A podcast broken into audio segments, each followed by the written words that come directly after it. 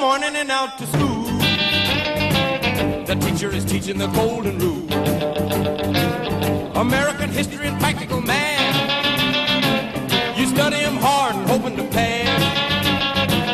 Working your fingers right down to the bone. And the guy behind you won't leave you alone. Hello and welcome to Kids Get Acquainted with the Internet, a Girl Meets World podcast. I'm Dan. Is this really what we're doing? That's what I'm doing. I'm Caitlin. And I'm Keith, and today we're discussing Season 3, Episode 1 of Girl Meets World, entitled Girl Meets High School Part 1. As well as Season 2, Episode 1 of Boy Meets World entitled Back to School. There's a two in there because it's the second season, guys. It's funny. That, I feel like that was terrible. Let's leave that. All right. So grading. This is gonna be fun, guys. this is so great. It's so good, so good. I'm, I'm very frightened of your grades. Uh, so we should we should uh, we should start off just by saying Let's go this way. starting with me going to Yeah, it's like a Okay. triangle. Oh, it's like a triangle. I wish you could all see me. Damn Yeah. it. Oh well. Yes, she's very vain. Uh, so yeah, That's not about me. Ah! so I'm just gonna warn you, audience out there, they are not fans of this episode. I I thought it was okay. I thought it was it was okay. Just great. I am grading it a C plus. I think it's a really big mixed bag. I thought the comedy there was a lot that more than usual for me that didn't work, but I actually really liked a lot of the Smackle stuff and Zay stuff.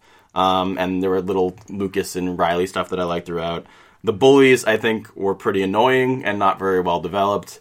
I do think Ava got her best plot ever here, and her acting was pretty solid. I even liked um, Augie and Maya's bits in that too. I thought it was actually very well paced. It felt like a lot happened in these 22 minutes, and it didn't really feel that rushed to me.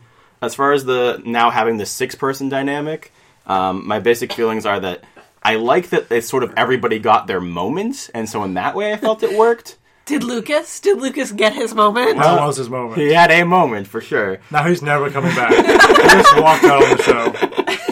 But on the other hand, it felt kind of cumbersome, and it made it so that some some of the characters' motivations felt a little rushed. I didn't really understand why Farkle and Smackle got so upset with Riley. I got Lu- Lucas, but there was just too many pieces here.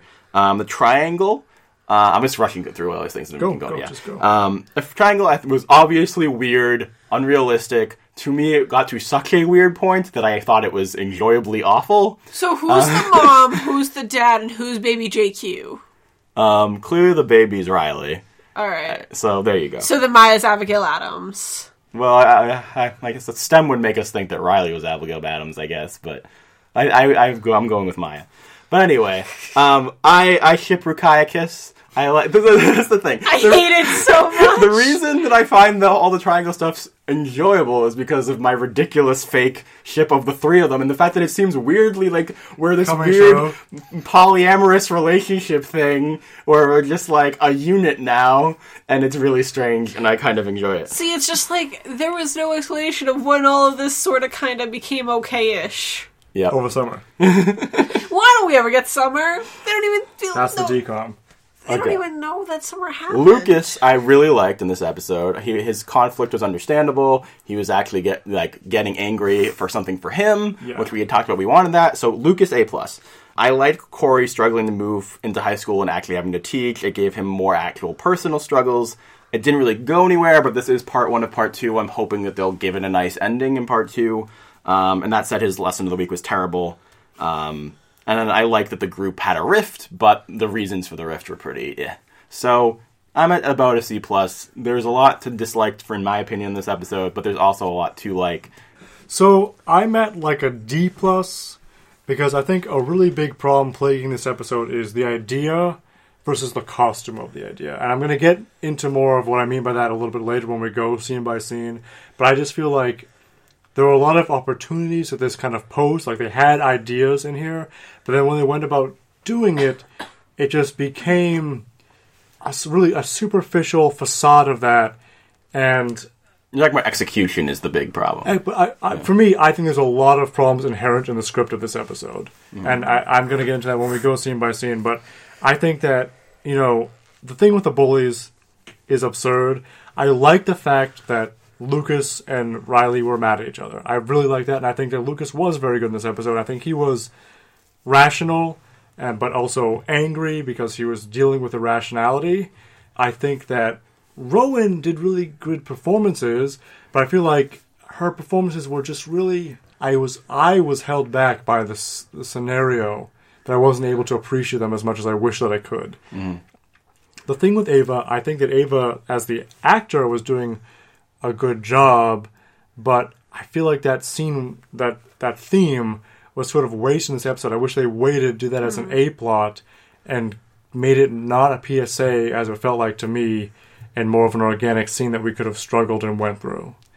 Uh, I guess I'll leave it at that for now, except that I do want to say, uh, in general, one of the biggest takeaways that I'm getting is the bad taste in my mouth because I'm thinking back to Premiere Week season two and how we all were having such a great time. We were like, man, they are they've got their game together. You know, a lot of our fears are like from season one are like they are handling it. They're doing. They're making steps forward. They said that they were going to deliver. They made a whole big thing, and then they actually did. They actually delivered. They said, you know.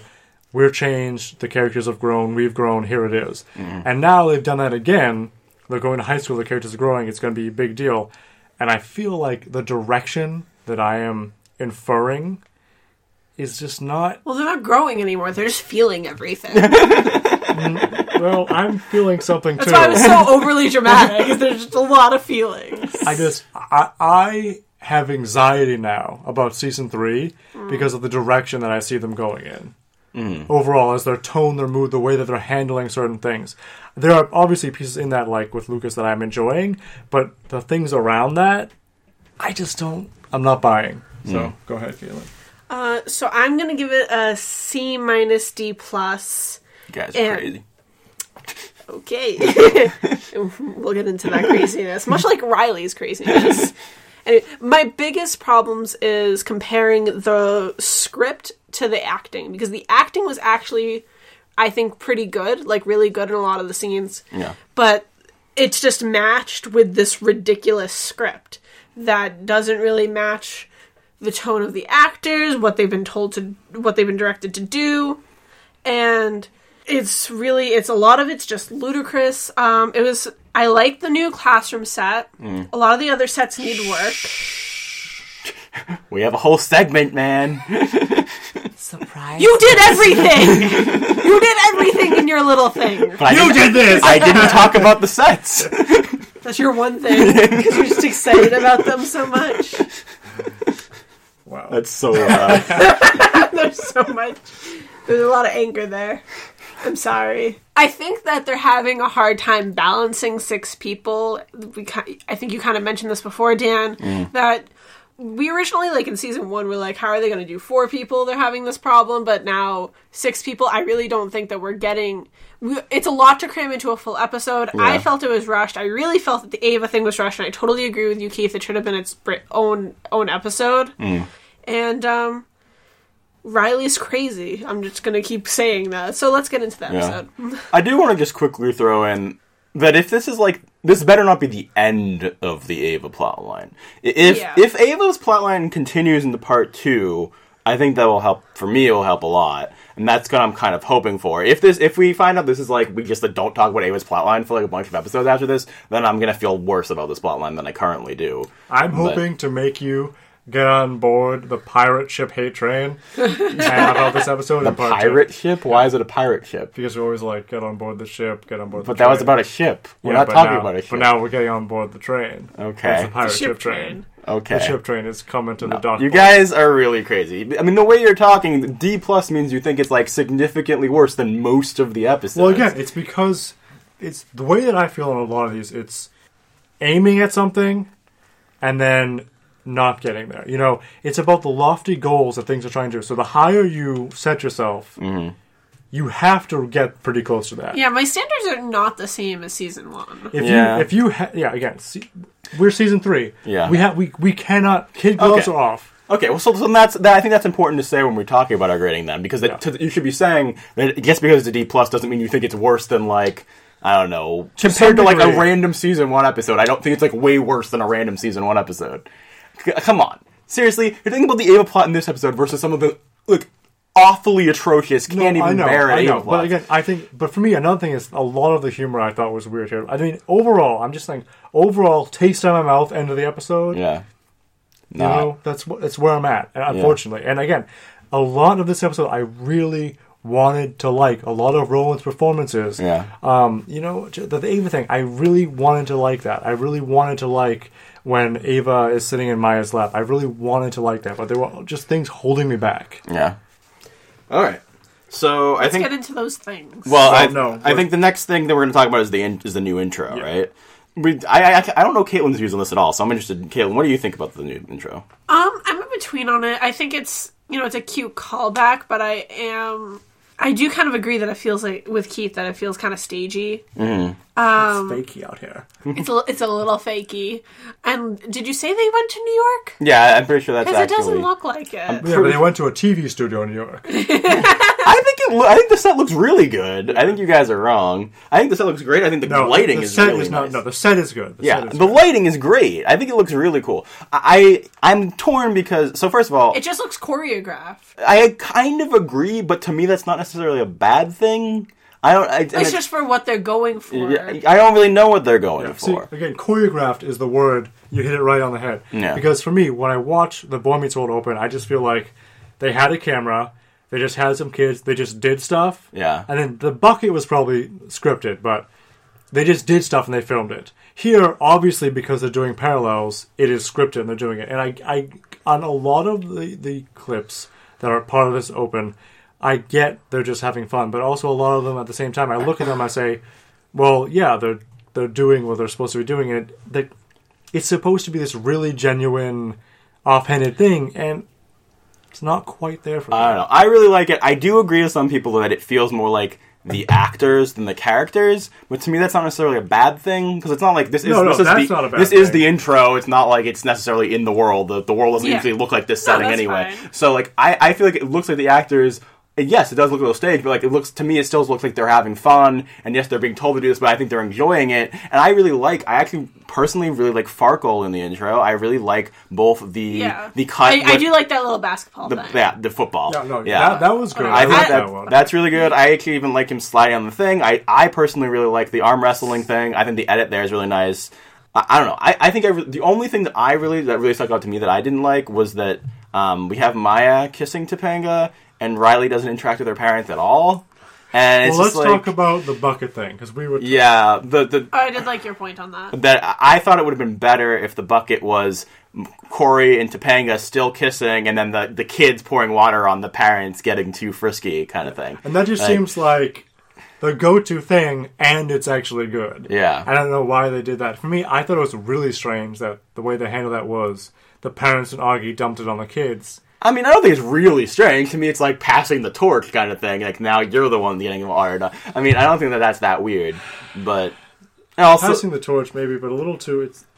I don't know. You guys, I will say, uh, the more I've watched it, the more I've warmed up to it. yeah, I'm the okay first the first time I saw it, I was like, again, I, I want to like this, but I what's going on? The more I've seen it, the more I have warmed up to it. I, maybe I have to get used to it, but there's there's just a couple things about it that I I mean, not necessarily get on my nerves, but just make me so aware of it that I can't uh, be absorbed. I cannot suspend my disbelief. You know. yeah, And I don't I don't hate it. I think it's cute. I just don't Yeah. love it. yeah. I get that. Um, do you guys? Would you guys have preferred they do what they usually do with the clips? No. No, I just would have rather them do their own thing, like Yeah. like their own natural, like taking the camera and doing whatever, but just do their own thing. They don't have to Yeah. completely copy everything. Exactly. I wish they just went to a park and ran around and filmed it. yeah. Okay. it could have even been Central Park. Yeah. I think yeah, I, I can I can totally understand that for sure. Because again, we were talking about this last time about reboot versus you know continuation. Yeah. Now, Well, I think a reboot would have easily done this too, though. right, right, but I'm, I'm not saying that that's what they have done. I'm saying Yeah. in a similar theme. I mean, think about like, can you do something in the spirit of something without doing it as a copycat? And this would be a great chance that they could have done it in the spirit of that, Yeah. and not copycat it scene by scene. And I think that would have been a little stronger. Well, that's the thing, It could have ended with water. and Well, and in some ways, that's the thing is I my favorite points with those Farkle points are all new points. right, they're all original. Yeah. So and I also like like like the way that that Rowan's sitting on the thing when her name comes up, and like the way she and and Sabrina hug and everything. And those are all new things. So do you guys So- remember? I don't even know if it was a commercial because I found it online first. It was like a clip of them like in a garden, Yeah, yeah. building like mm-hmm. it was like a pro- promotional thing about like It- it was a- like yeah, eat healthy little or be Channel. healthy or something. Yeah. I mean, that energy there, yeah.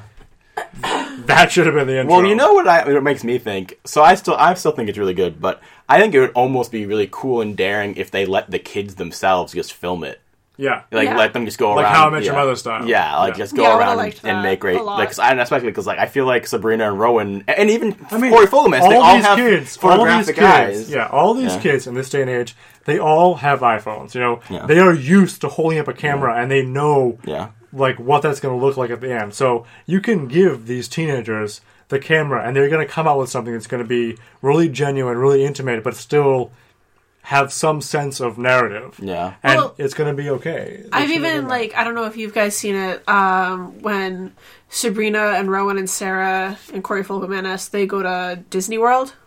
Oh yeah, that video. Yeah, and like it's them holding it. They're not being. I'm. I'm pretty sure. I'm sure that's also filmed. Like I'm sure that's not just them. I'm just probably it's probably made forth. made to look like it's mostly them, but it probably isn't. Yeah, but I'm saying that there there is part of the time where it's like just them, so it shows that they have competence. Yeah. and like also there was like a video of like Sabrina and Sarah like making cupcakes Yeah. in her kitchen. And and and I mean, that was officially sanctioned by government. they were so cute. Ro- Rowan, Rowan, and Corey Fogelmanis, I'm pretty sure are both really into photography, Yeah. and Yeah. and Sabrina clearly understands music videos, which is what this is. Yeah. so I don't know, I, I- but yeah, let's talk about sets. Let's do that. Let's talk about sets, baby. Let's talk about damn Disney. Let's talk about all the good sets and the bad sets that we'll see. Let's talk about sets. Let's talk about sets. So let's start by talking about the hallway. Don't, don't, don't. no, You don't want to start by talking about the hallway? Let's talk no, about let's the talk about the entrance. entrance. Yeah, let's, Okay, let's go. all the fakey entrance. Um, so this is being when they when they burst Right, in and they have the Boy Meets World reference. Um, you guys really had an issue with this. To me, it was like half a second. I didn't really pay attention to it. I'm the one who actually initially brought it up when Keith and I were watching it. I mean, yeah, it's just this is a pinnacle point of the reference right there. So like they're trying to make this the entrance of the school. It looks not like any door I've seen. It certainly doesn't look like it leads outside. It looks like the outside is green screened too. Uh, to me, I- There's, like- there's a very no. There, so there are people out there, but it's a very shallow space, and Yeah. whether the back is a green screen or if it's just a backdrop, I don't know. But it's, it's a very shallow space out there. That's like maybe three feet past the door, and it's not good. Like, like, it, like there are no stairs. Stairs. Like is, is that the front entrance? Like where's where's the entrance like that we think saw? about the entrance to your school, your high school, anything. It doesn't look like that. it just doesn't. I don't have a huge issue with this. I said- It's half a I said second that- screen time. I said this earlier. It doesn't look like the main entrance. It looks like the entrance you go into when you're sneaking in because you're late to school. No, here's Yeah. the thing: is I didn't agree with that. They didn't even have to make the door go outside. That could have been a hallway door, Yeah. and it would have felt better. yeah, Just like it was in Boy Meets World, we don't know if that was a hallway door. Yeah. But The the doors it look like they're made of styrofoam. I still don't like the doors in Boy Meets World personally either. But Well, I do. Yeah. I like that green in the background, the muted earth tones in the background. I like the idea of the earth tones, but I just feel like the door doesn't look like a real s- door that you'd actually have there. It looks like a set door to me in the Bo- in the in the Boy Meets World stuff. But otherwise, I really I like the tone. I'm not saying I don't like the tone, but um, can we can we go to the hallway? now we can go to the hallway. All right. So the hallway, I thought it was interesting because I've been talking to people on Twitter, and I said I just really wish the lockers were one color and then it was a muted color. Yes. And I, I did think it was interesting that like I got some responses back from people being like, "Well, we had numerous colors in our high school, so this feels normal to us." So it is one of those things where it's like. You know what's reality? What feels like reality? Let's quickly talk about varies. this. It, you had these colors, maybe, but did you have big halogen lamps beating down on them? Yeah. that's the difference. Yeah, well, but at the same time, like even if like it, even, so, like I'm gonna take back because people are saying that they had colorful lockers like that. I'm gonna take back it being unrealistic and just say that it's it's not good because we were talking. It's not conducive to the spatial yeah. atmosphere. Well, it, it makes it so. We were talking when we were watching the back to school episode of Boy Meets World how the characters are bright and lit up and have bright clothes. yeah, clothes. Corey's wearing like a bright yellow Yeah. shirt, and but like the John's in red. backgrounds are muted and feel dirty and gross, Yeah. Yeah. and therefore they stand out all not necessarily dirty and gross, but they're they are the muted. high some, school- some of them are, but in general, the backgrounds are cooler colors. They're more earthy tones, and what this does is cool colors recede into space, and warm, bright colors come into the foreground. This is just what happens to the human eye. If you're doing a painting, that's how you can do it to adjust the space that you perceive. Yeah. So, because of this, not only are these sets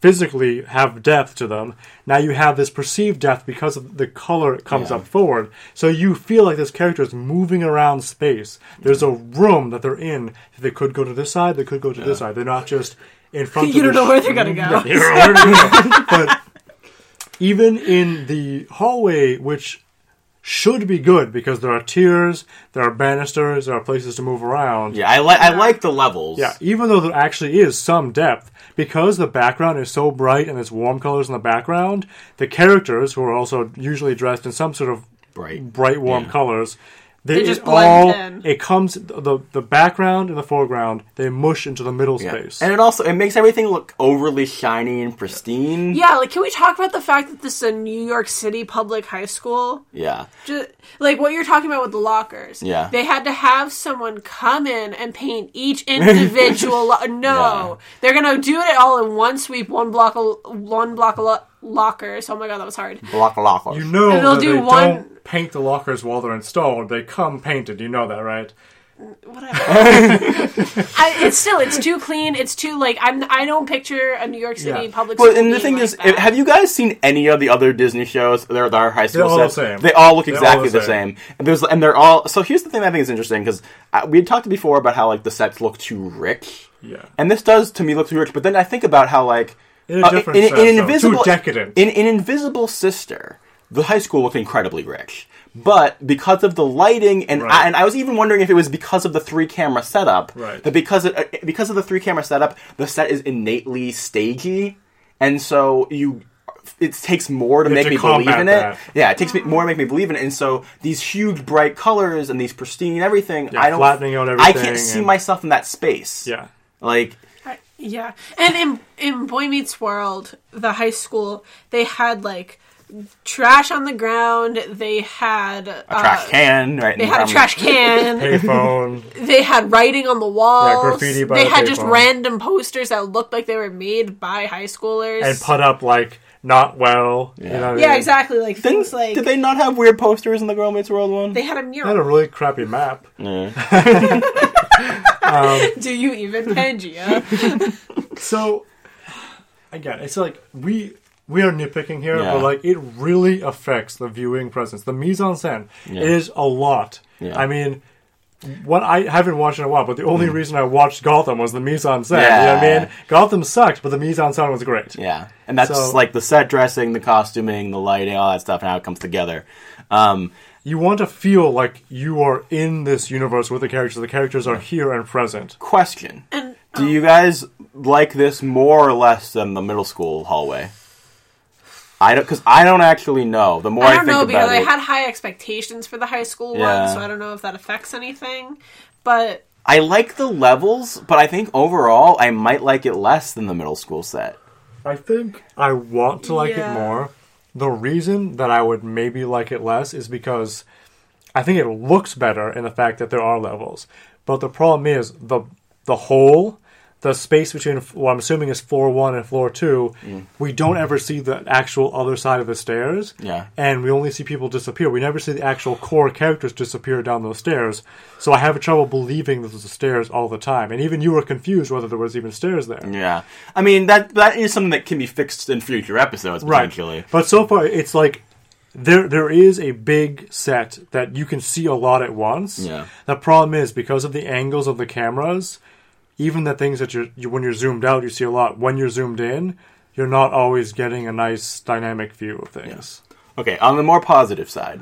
oh, I had a question. Okay, go ahead. because you were talking about um, costuming and everything, and, and how I wanted to ask you guys about how realistic they looked dressed for high school because I want to see them make more mistakes, like in The this way. black fingernail polish. yeah, Lucas Black fingernail polish. We had like a moment, I think, in season one about Riley asking This about. moment will be his moment. All right, whatever. Screw screw Lucas's moment. I'm not talking about him now. Riley and makeup. Oh, and it's yeah. like she's clearly wearing like winged eyeliner here, and like there are Mm. I- sparkle.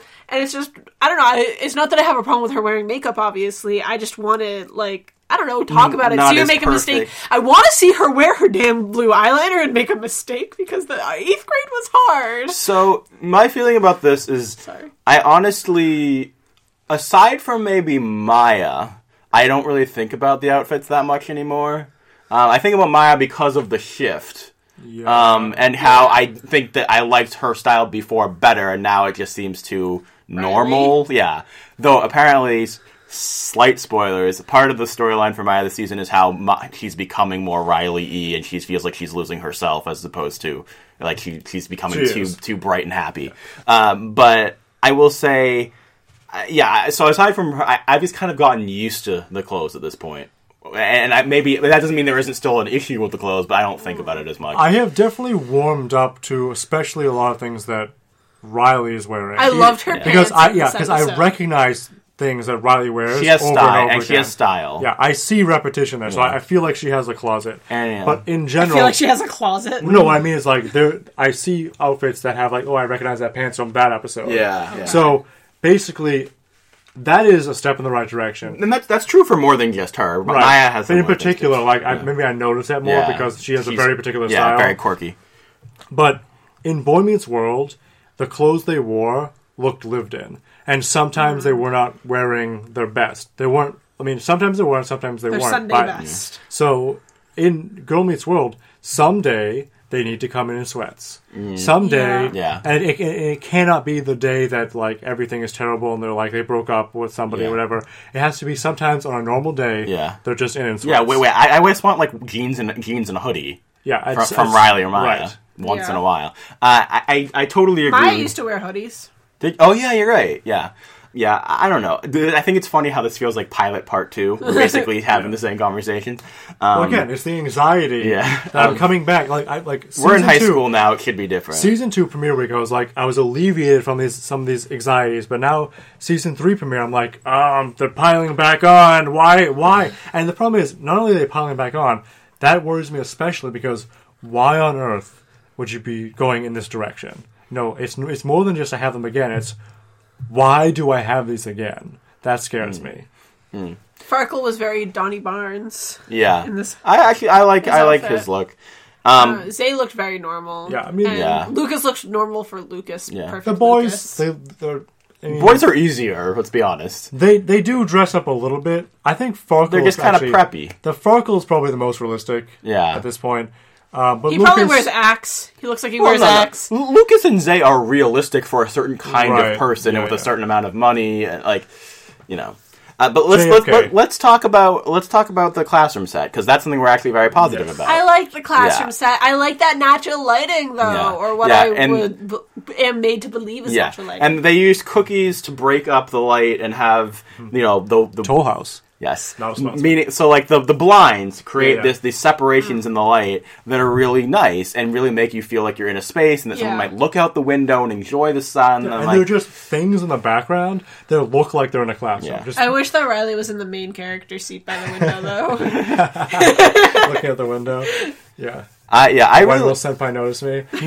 uh, yeah, but so they're like bookcases. They're like television things in the background. They're disused classroom objects just there. I also this is like a weird minor thing, but I like that we switched sides. You know what I'm talking about? As far as we Yeah, used yeah, to be on Oh, on their right, and now we're on their left. Right. And it make it just because the overall the classroom isn't that different, but having that shift really makes it feel new. yes. Uh, you know. Also, I, I feel like we are also getting when we're turning the camera around a little bit. Yeah.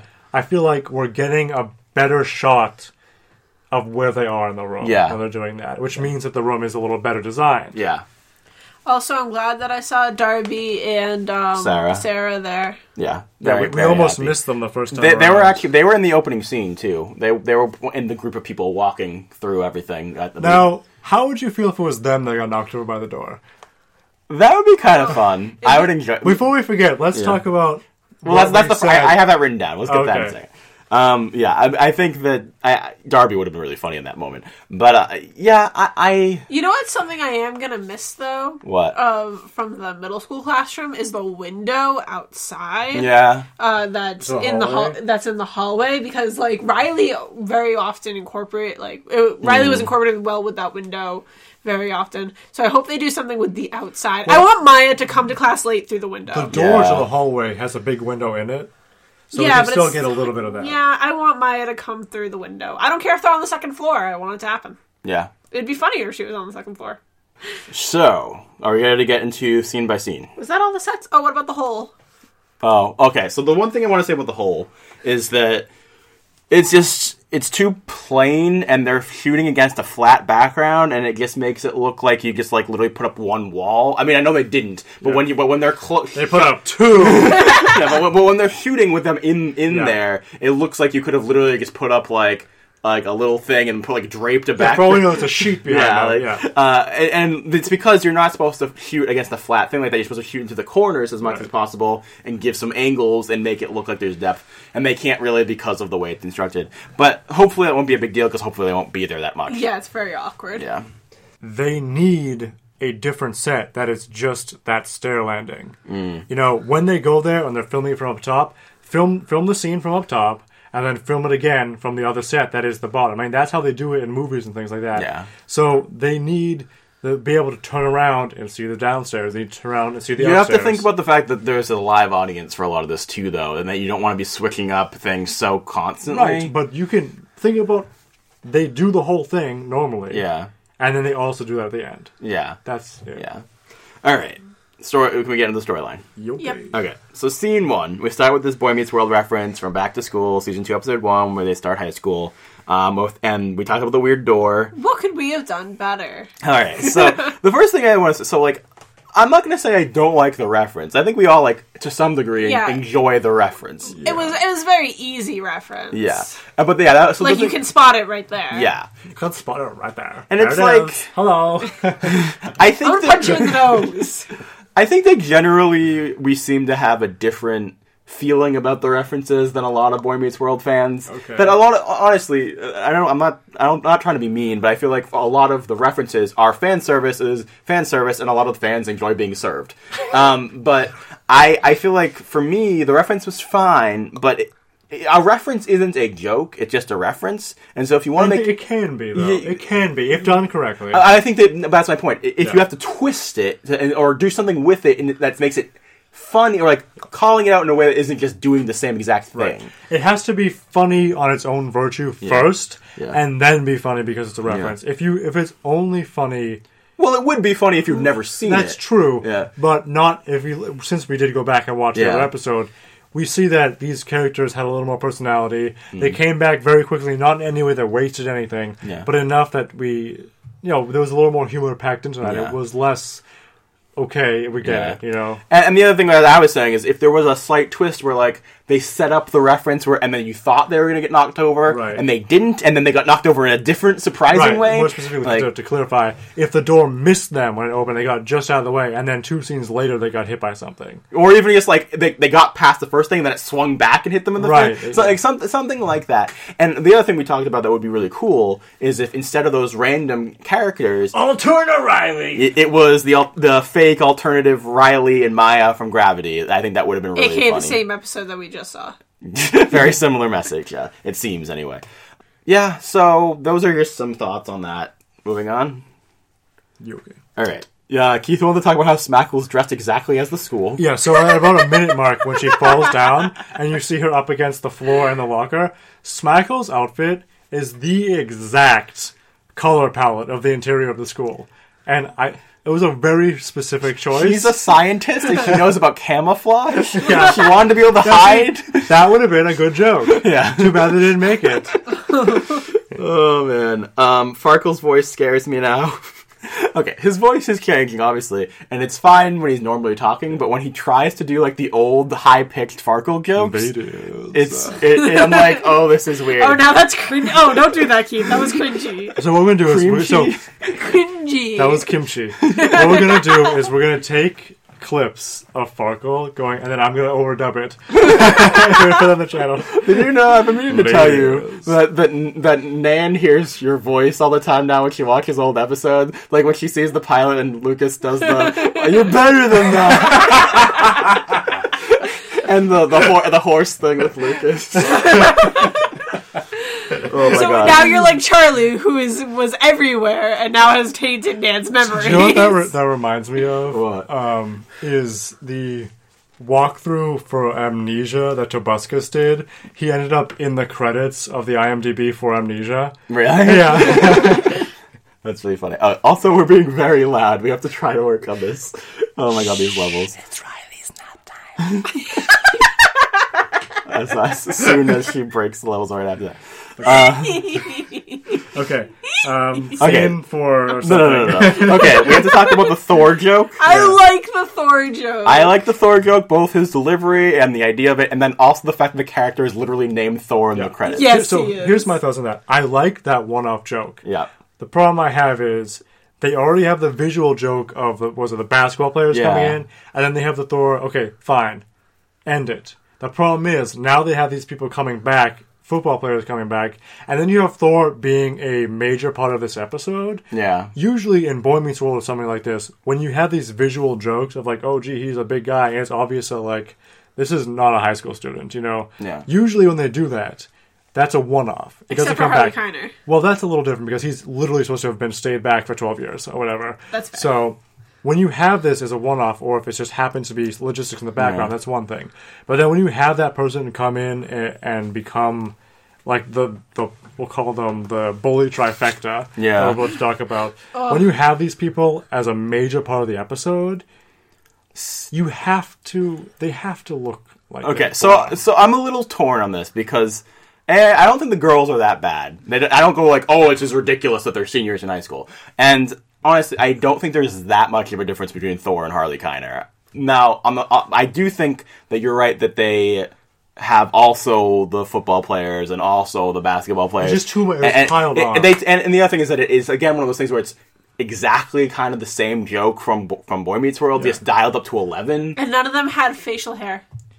Yeah. The thing is, in Boy Meets World, when they made jokes like that, there were also people in the background that you could believe that were kids. Yeah. Well, no, that's true Was here too. We still had Darby and Sarah in You the just hallway can't see them too. behind the basketball players. No, there, there, if you look in that scene, there are plenty of normal-looking people too. Not in the same way, though. I mean, they're supposed they're probably supposed to be freshmen alongside, but but you know, I I I don't know. It, it's not. I, I'll say this much: my my least favorite part of the episode is definitely the first third. I think that the first third is not that funny. It's trying to be funny. It's not working, Yeah. and it's just I don't know. And I mean that is subjective. You know, some people like things like like uh, Farkle up on the chandelier. It just doesn't do anything. I for mean, me. that is a reference to a already not great joke that already happened. Yeah. Like, why? scene two. Something like that. What? that was the most unenthusiastic scene two ever. You have to mix it up. You- Again, like we talk about, it can't always be special. If it's always a twist, it's never a twist.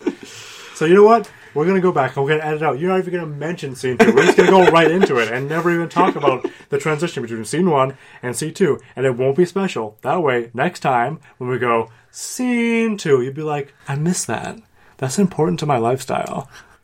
So scene two, um, Riley is told to get in the hole after saying that there's just that the school is just as much their place as anybody else's. Um, this whole thing. Maya is spunky. She gets a terrible nickname. I don't understand if it was like supposed to be a terrible nickname, but I don't think it was supposed to be a terrible As, nickname. as terrible nicknames go, it's pretty good. I mean, It's it's a really bad. It, like it's literally like it's not even a joke. It's like you're spunky, so I'm calling you spunky. Oh, I Like- mean, so I think the writing and acting for the trifecta bullies, Yeah. some of the worst things ever. I mean, I don't know that all. Yeah. Okay, I really don't like Thor, but I don't know that the girls were like bad. They Oh, were they were bad. No, they were bad. I mean, the character, the writing is bad, but I don't. And per- the actress. personally, I don't think that the acting is the problem th- with them. Mm, I uh, for me it's both, but It's a it's, mix. it's definitely in the script too. Yeah. So Maya's all spunky. So, like, first of all, when uh, Maya stands up for Riley, I was like, oh, good. Like, this is very, like, season one Maya. Yeah. And then she backs down, and I'm like, this is garbage. Yeah, right? 'cause- But I, uh, you know what? I- So we talked about how in Boy Meets World they like actually pushed them and like Yes. were physical. So if if, Ma- if Maya had backed up, backed up Riley, and then they actually pushed her, and Maya was like, "Holy." They're like they're like Yeah. serious. I haven't actually had to deal with someone like actually. And then Lucas Yeah, came exactly. out, and then Thor Yeah. came out. and then that Yeah. would have also addressed our issue in the last two seasons of Maya's all talk and no action. Yeah. the problem with that and is- she'd have to have action. if they did that, they couldn't have made them the benevolent deities that they are.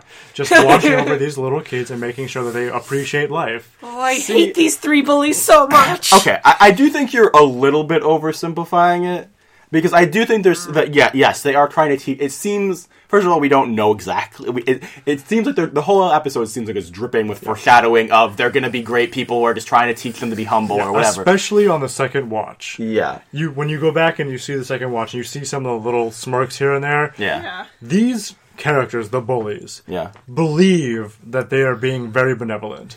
They believe that they are this higher power, which is u- using their wisdom to help these people by putting through a sort of tribulation that they were going to rise from the ashes of and be better But- people. but I and do- obviously, it's going to happen. But I do think that there's another. There is another layer, which I do think that it is that they they do enjoy knocking them down a peg, and they do enjoy messing with them. Yes, they ultimately aren't like awful bullies because they want them to learn. They they're trying my- to be the big siblings. Yeah, my guess, Yeah. what my guess is, what we're going to see next episode is that this happened to them when they were freshmen. Yeah. Which is disgusting. Yeah, yeah, it's really, Yeah. it's really stupid, and I, I don't like the bullies. I'm just saying, I do. Also, think, they're England. I mean, Would yeah. you like to talk about that, Well, Keith? yeah, we'll get to a second. But like, no matter what happens, whether it goes to their bullies or goes to their benevolent deities, Yeah. it's disgusting either way. It's really terribly written. It's terribly acted.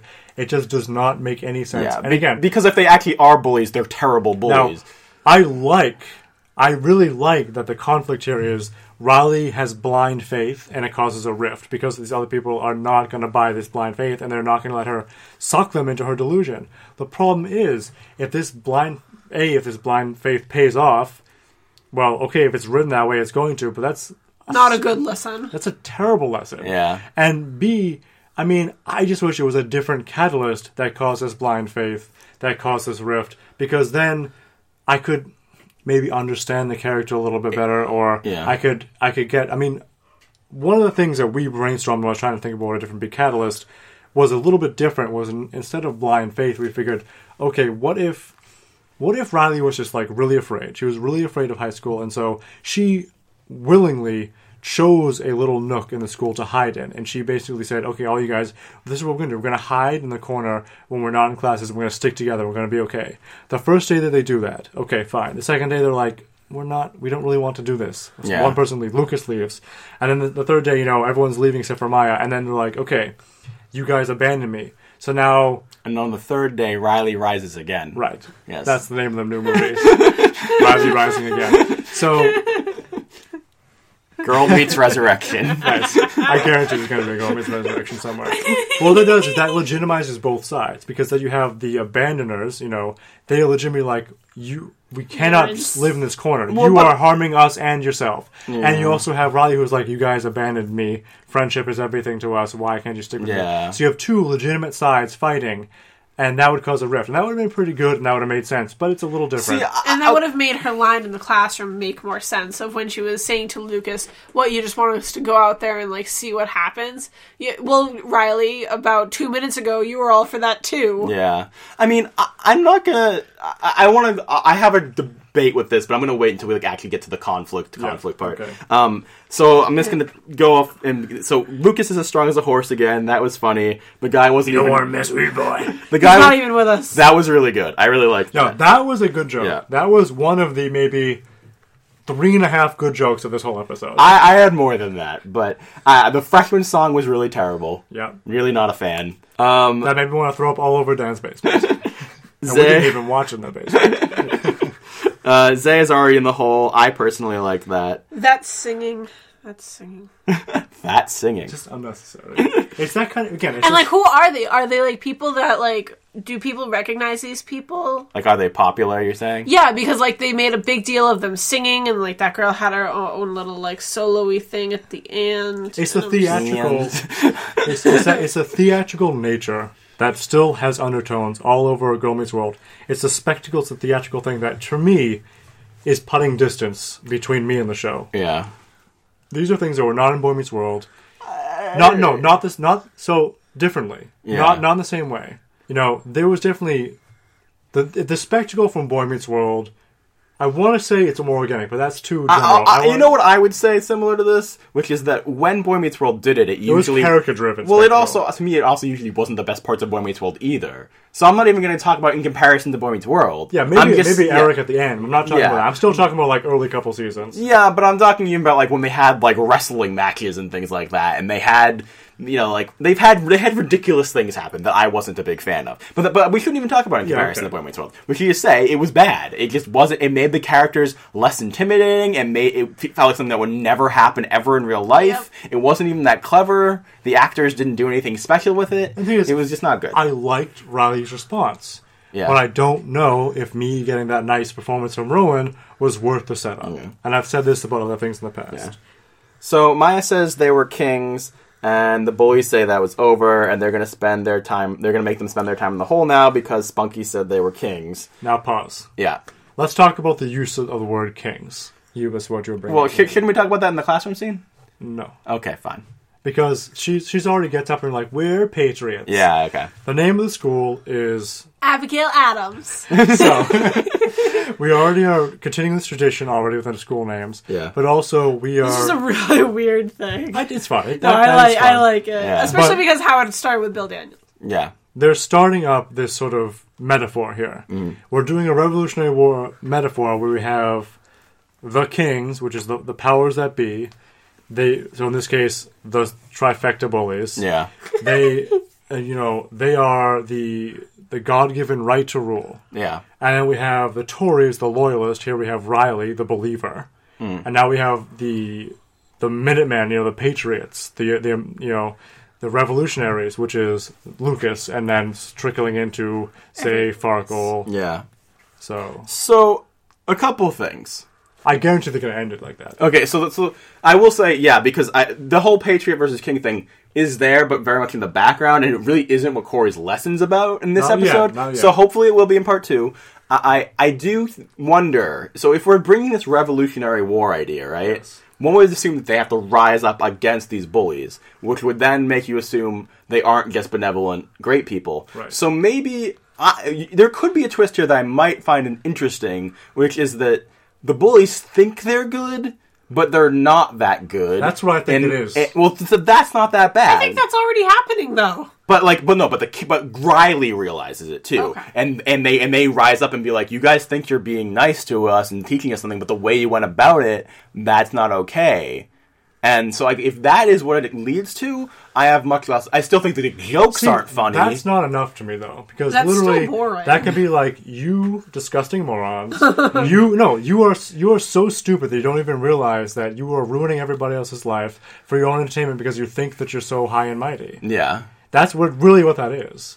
yeah. And so what's You're your, the immature ones. If it doesn't get Yeah. to that level, No, no, that's the point. If That's it doesn't get to that level, Yeah. you're the immature morons. Yeah. then it's a failure. no, but so then, it, but if they don't do that, then it isn't a revolution. So that's what the thing. I feel like this parallel Yeah. might be might be saying that that may might go there. I, I, again, it doesn't excuse the fact that the, I think the humor is bad and the characters are not well conceived and that they're just very basic. And they also the other thing is it's one of those things where we watch the Boy Meets World episode where Frankie, Joey, and Harley are each individual characters with their own individual traits. Within seconds, Yeah. Frankie, Joey shows up already their characters. Yeah. Within seconds. Yeah. We don't even get any backstory. We get nothing. We don't even necessarily know who they are yet. Yeah. They are already acting in a way Yeah. which shows that they have very specific characters that they are now portraying. Whereas the trifecta is one character. Yeah. Separated between three characters. Any of the lines crazy They're just Yeah. they're just a force. They're Yeah. just a, a, a weirdly a god. They're just Yeah. God. I, I don't agree with that. I, that's what we have to keep talking about. That I think that they are. I don't know. I hate them about as equally as I hate pigeons,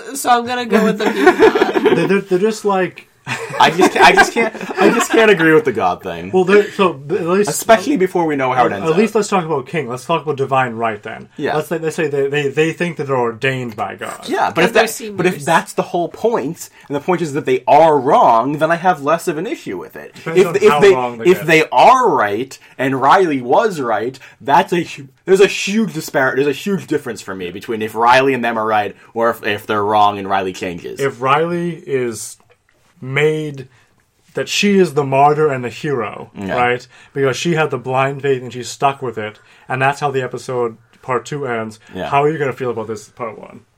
Uh, I mean, I, I already sort of am expecting that. The things you were saying with the Kings and the Patriots are the first thing that made me go, maybe there's more here. Okay. Um, Would you go back and change it, or just let this alone and continue with it? I, I don't know. I, I honestly don't. If if it really, I mean, because because honestly, I'm not grading this as as the grade that I am, Mm-hmm. or quote unquote as high as I am, because I think the message is good.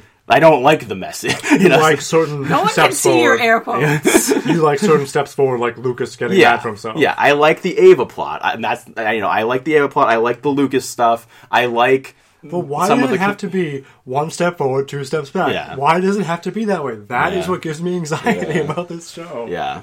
Okay. There's no reason for that. Yeah.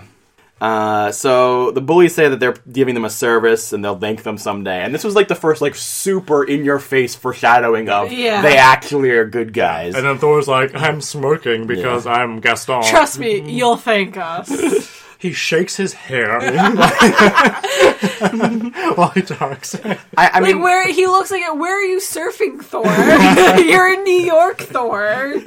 I, I mean, because I do want to point out. So if this episode, if a part two ends with them thanking them, then this is really bad. Oh my god! Really not I'll good. light it all on fire. I'll light their stupid set on fire.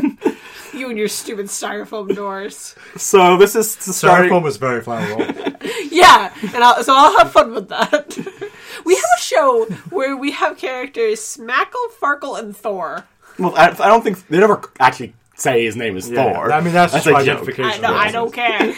Um, so this starts. The end of the scene starts the whole uh, conflict between Riley and Lucas Yeah, because the seeds of it. Yeah, because comes. Riley is still weirdly nice to them. Is like they must be right, and Lucas starts blaming himself for this because he can't protect them anymore. Right. And the thing is about Lucas is a little more of that would be great. yeah, and the thing Yeah. is I, I do think that that there are actually multiple layers to what's going on with Lucas here that Mm-hmm. I actually really enjoy. That he both feels like insecure about his masculinity, His manhood is yeah, on the line. and and and there is like the classic Lucas I want to protect my friends Right. thing, but he's also actually Lucas good. but he's also actually angry, and he's angry at Riley, and Yes. he's getting fed up with this. Yeah, most importantly, Yeah. he's angry at Riley for himself Yeah. because she is holding him back. Yeah. and uh, uh, there is still this issue though, which is that the the whole separation between Texas Lucas and Bubblegum season one Lucas, Mm-hmm. where it's h- still hard for me to to sometimes believe that they're Right. in the same human being. That he might go out and trash something. yeah, You have to be reminded of that. Yeah, because because because I, I like Texas Lucas, and I and again I've, as I've always said I like that he's trying to be better, Mm-hmm. but it's just that the trying always seems so high that it make that I'm like He's already there. Like you, because I, I it gets it's hard for me sometimes to believe that he would actually get upset with Riley Right. because season one Lucas would never get upset, you know, like and so Season one Lucas is the kind of guy that if he walked into someone burglaring his house, he'd be like, "Guys, can I do anything for you? Like, you don't have to live this life. Here, take my wallet. Yeah. just you know, just leave the pictures. Yeah, just think about his yearbook thing, where it's like most likely to go with the flow or whatever Yeah. it was called. You know, so. Yeah, But I generally, I really do like Lucas here. It's just Yeah. sometimes that's hard to rectify for me. Lucas Friar, rectify. Season Oh, three. so Season we're in the classroom right now. Right? Yes, Is that- now we're in the. No, no, no. Now we're Augie is growing up fast. Well, no, before that. No, no. The next scene is Augie. We we, we just. All right, we were- grow up, Augie. Okay. Grow up, Augie. Get a job. Um, so Ava comes in and is talking about how her mom and dad are fighting again, which I- I'm trying to remember when we've heard seeds of this before. Where we definitely heard about their parents fighting before, at least Yeah. multiple times, I believe. yeah, it's definitely mentioned. Yeah. it's been very under the surface, and I am interested that they actually did something with it. I didn't really expect them to. I always thought it was Yeah. just like a hint to be like, oh, this is why Ava's the We're way she doing is. something. Well, just to be like, you know, Yeah. was awful, but it's not necessarily totally her fault. Yeah. Um, I think that's interesting. Uh, they have this whole prenup. It's all in the pilot. It's all in the pilot. Ava's not in the pilot. No, she is oh, next door. okay, that makes sense. Yeah. Now I understand. Yeah. Uh, so If you is, look really closely, there's a picture on the fridge with her and Augie smiling at, on a class trip. I wouldn't be that surprised. It's all in the pilot. That reminds me of how like people are like, oh, they didn't mistreat Angela. Clearly, that she's still friends with them because there are pictures of Angela in the apartment. I'm like, that's not enough. um, so there's this whole joke about prenups. Um, I didn't love the introduction here, but Yeah. Ava is saying is basically saying things her parents were saying, which I thought that was was sort of interesting. And that uh, I I actually personally, so you guys hate this whole thing where Augie's like, "Is it possible you aren't mad at me, but there's something else going to on?" To me, it's like that line is like, I know that they put that in because it was like, this is how we teach kids that sometimes people deflect their anger, which is okay. I see. No, I don't read that way. That, that way at all. I really think it's just Augie's an idiot, and I and then she smacks him, and I thought it was funny. no, she shoves the paper back in his face. Yeah, that's what I mean. Like Yeah. he's still like he's physically being like you're an idiot, and I so I thought that was. I don't think. It, And Augie jumping up and down because he gets empty boxes. yeah, I mean, yeah, I mean, there there aren't everything. I don't love everything about this scene, Un- Unless but- he's about to have his own spin off of Out of the Box. I am not I am not okay with that line. I don't know. I, I thought it was. I thought him saying if Topanga or somebody else with brains said, "Is it possible?" Blah, blah, like then I'd be like, "Okay, this is terrible." But I think it's supposed to be oh, Augie's a stupid little kid being stupid. I, I just think that in general, this whole theme as it as it just unravels, it is it has the attitude of the lines are very blunt. They they don't they never linger in the moment. They never sit in the moment. They just one thing happens, the next thing happens. It's like an instructional video. It's like this is how you as you're training you to to deal with these kids and these are the lines that in a perfect world these would come out of your stupid mouth. But here it's like if you are trying to make an art form, you need to have these things stew a little bit. I I just really believe that this should have been an A plot of another episode. They I- see, here's the thing. I don't disagree with you. I just think that you guys are being way too hard. Well, even if they didn't, even if they didn't do an A plot, even if this was the B plot, I just think there was not enough missteps before they said the right thing or no, but but there was because the whole arc up until their final scene is have hope, it'll be okay, things will work out, and then it doesn't. I think that this works well. I think they set up in previous episodes that there's there's tension, then they brought it up again, remind us tension's happening. Then they're like, it's gonna work out. I'm sure they'll figure it out, and then it didn't. I think this arc makes total sense. There could have been more time, but it's not bad. they should have been there should have been awkwardness there should have been nervousness there should have been like more worrying at the beginning even if there wasn't an, a specific pointer towards any violence or aggression the par- Corey or Topanga should have walked her back over and not just sent her on a merry way. I, I don't. Again, I don't disagree with you, but I that, that, that you're acting as though this is a bad plot, and I'm sorry, it isn't. No, again, like is- No, it's not a bad plot. It's Yeah. just it's not no, I I don't even think it's a bad execution. It could be better, but it is not bad. To And I- me, this is the the prime example of what I was mentioned at the beginning: the idea versus the costume of the idea. I like that they had this idea and they want to do it, but I feel like when they do it, it's this kind of facade thing. It's a PSA, but it's something else. It's like there's something about it. There's this filter, there's this package around it that I am not completely able to permeate when I'm watching it. I, it's yeah, there's an idea, so I'm glad that they had this idea, but then it's the costume of the idea. It's the it lacks the the organic. It lacks the lingering in the moment. There's just something under the surface so completely missing and empty that for me, because that's the thing that I really want to tune into, I'm just like, See, why? no, I, I just totally don't agree with you because Ava is. I think her acting is really good. No, I agree. No, no. Hold- let, let me Ava let me finish. Okay. Ava's acting is really good here. we I think that there is a lot of emotion because Maya comes in and comes with all this baggage, and so I am feeling it because I am feeling what this means to Maya and how that connects to this, and, and now it's, it's sort of giving us the flashback we never got with Maya by seeing a kid at this age, and what they're feeling at this age. I think that her interactions with Augie I really like because Augie's trying to do his best, but he's kind of bumbling it. He doesn't really know what to say, but I think that he's trying to be a good friend at that age and that it felt right, and that they found a way to make these these storylines that were so pathetic and for preschoolers at the beginning of the show and made something that actually had me feeling something. And so if you didn't feel something, sure, but it's not a bad plot. I, I, it's it's really at, at at minimum I would say it was a a B level plot, and I feel like if you think that it's literally not good, then your standards are just not in the right place for what the show is. I just when when they do have lofty goals and I feel like they missed, I just get extra upset. Okay, so you can be like, it's not. I, I mean, like, I understand if it's not for you. I just, I, it's not like one of the worst plot lines they've No, done. but I mean that's It not wasn't how I feel. I think- The way I feel is they wasted their opportunity. Is why I'm upset. but it's not over. But that moment is over. That that instance. Where yeah, I the think that what we is saw over. here should have been spread out more. Like with Ava actually coming to Topanga and coming to the Matthews with her problem, Yeah. and like making she's like making a bigger deal out of the problem now because Ava actually sees that there's a problem going on with her parents. Yeah. that should have been, and up until the moment of her dad leaving, that should have been spread out for like three more episodes.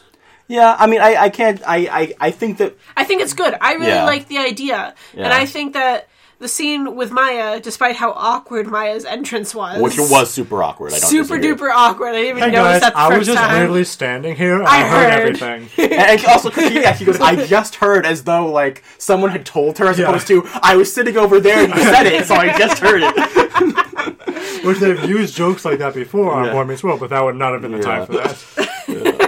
Yeah, that was, that was weird. So like, so all of it like, there's good stuff there. It's just I, I personally felt it was awkwardly executed, mostly because of how I felt it was rushed. yeah. But uh, like Ava's acting was good, Sabrina's acting was good. It was just crammed and directed awkwardly. I don't know. I, I mean, first of all, you have to remember, when acting is good, that is part of directing. Especially when I just you're- meant the, like- pla- the placement, the blocking. Okay. Yeah. Okay. That's all. Yeah. Okay. Her entrance was super weird. I Yeah, didn't notice I- it the first time. yeah. You pointed it out Yeah. to me, yeah and it that stuck. it was really strange. you shouldn't have pointed it out to me. Um, you did this. All right. So scene four, Scene four. Marley.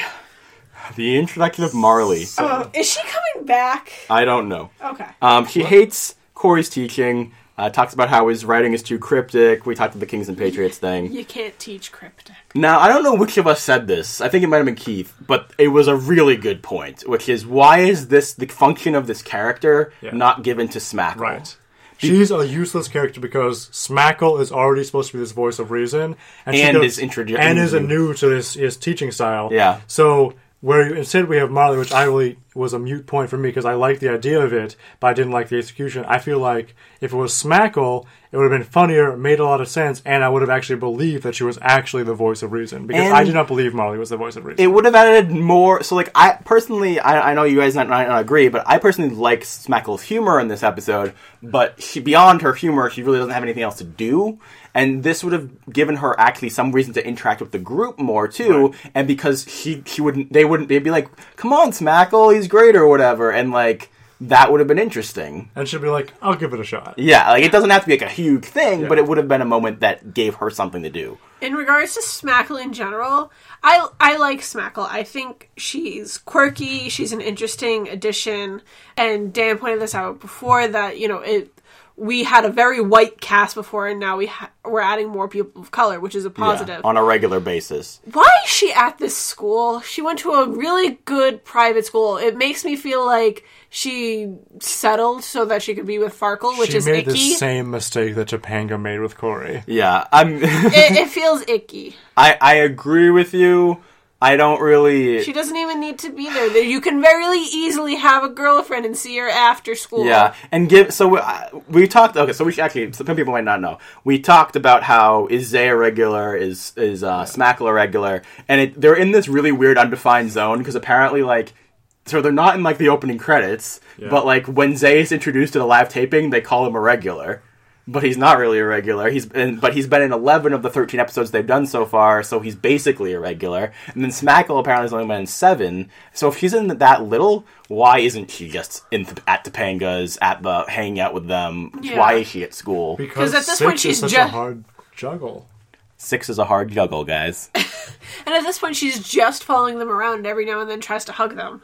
Yeah, I mean that we bothered don't. me. See, Yeah. more or less, I like Smackle, but there were a few things like the hug joke, which I think was really irresponsibly handled. I personally found it really funny. I can understand why, you're pro- why you'd have problems with it because, I, but I actually liked both her saying that and Zay's reacting to it. I, I do think we don't know what their plan is in general. Maybe they have a reason why they want her in the school. But yes, given this episode, it doesn't feel like there's a good enough reason yet. So she can end up with Lucas. Oh, yeah, they didn't even. Wait, she wanted to be in the triangle. Why did she want to be in the triangle? Oh. Lucas is supposed to be the creepy creep. well, she just wants what everybody else has. All right, so we're moving on from Marley the Magnificent. Um, I do want characters with, like, real, legitimate um, New York accents in this show, though. yeah, yeah. Um, Back off. The problem I don't with even that, really, no offense to any of our followers who may have them, love New York accents. Amanda's gonna kill you. I think the problem with that is, even though that would be more authentic, Yeah. it alienates the viewership because when we're talking about TV, there is an accent of TV. Broadcasting is its own accent dialect in American English, you know. Mm. And I think that it's that way for a reason. And I think that this, particularly because it's aimed at children, it's not like a movie Yeah. or something. It probably does make sense that most of the characters have this sort of broadcasting language. Well, at this point, I feel like, like, why does this one person have this accent and nobody else does? right, then it'll be also, just make you worry about Zay. Zay and Lucas don't have any kind of accent either. Like, right, it's it's, it's it's it's the accent of American broadcasting. yeah. It's, Anyway. you know, and it's you, you you as stupid as it is, you kind of need that. You know what's history's most famous triangle? They're Uh, a I'm family! pretty sure the Illuminati top of the back of the dollar bill pyramid. Okay, see, that's funny. Uh, this is incest. yeah, no. So calling it a triangle was just awkward, and I also just thought like his his lesson, as much as I forced. as much as I liked some stuff with Corey this episode, this was like definitely his worst lesson ever because he literally was, was just- He, no, it was in this new nation they have to stick together, Yeah. and get through the tough times together. No, no, not that they have to. They did. yeah. Because they had to. Yeah. Um, so then Riley argues that the seniors are more experienced than them, they, they and that they should listen to them. Lucas says that they're picking on them. Um, there's the whole thing about being what that would be normal if we just went around and did what we should do. That was funny. That was the other good joke. Are Yeah. we fighting? I don't know. Let's go to the weird, undefined space between the, the floors and Yeah. talk about it. That was really good. I really I liked like that. That was joke two out of three and a half good jokes of this episode. Yeah, I, I mean, I will say it's. It, I will say this episode is a good. Um, to me, it's good for Rucas shippers because it makes it makes stepping stone? It's a good. It's a good thing that shows that they can have conflict and that there can be really funny together in this conflict. And so, mm-hmm. you know, Especially because the the quote unquote Maya Lucas conflict in the classroom was garbage. I really thought it was funny. hated it. I really liked I it. liked, Can we make the her her joke die? I liked it. I, I liked everything until the actual. I just, me personally, the her, her is way out of hand. She should have. There are so many other things that she could have done to the same effect, and it even could have been very meek and She quick. could have done a very similar thing to when she first met Lucas on the subway. I will say, I think Sabrina did the best with what she was given because she gave the inflection and she made it as if it was a conversation in a weird language.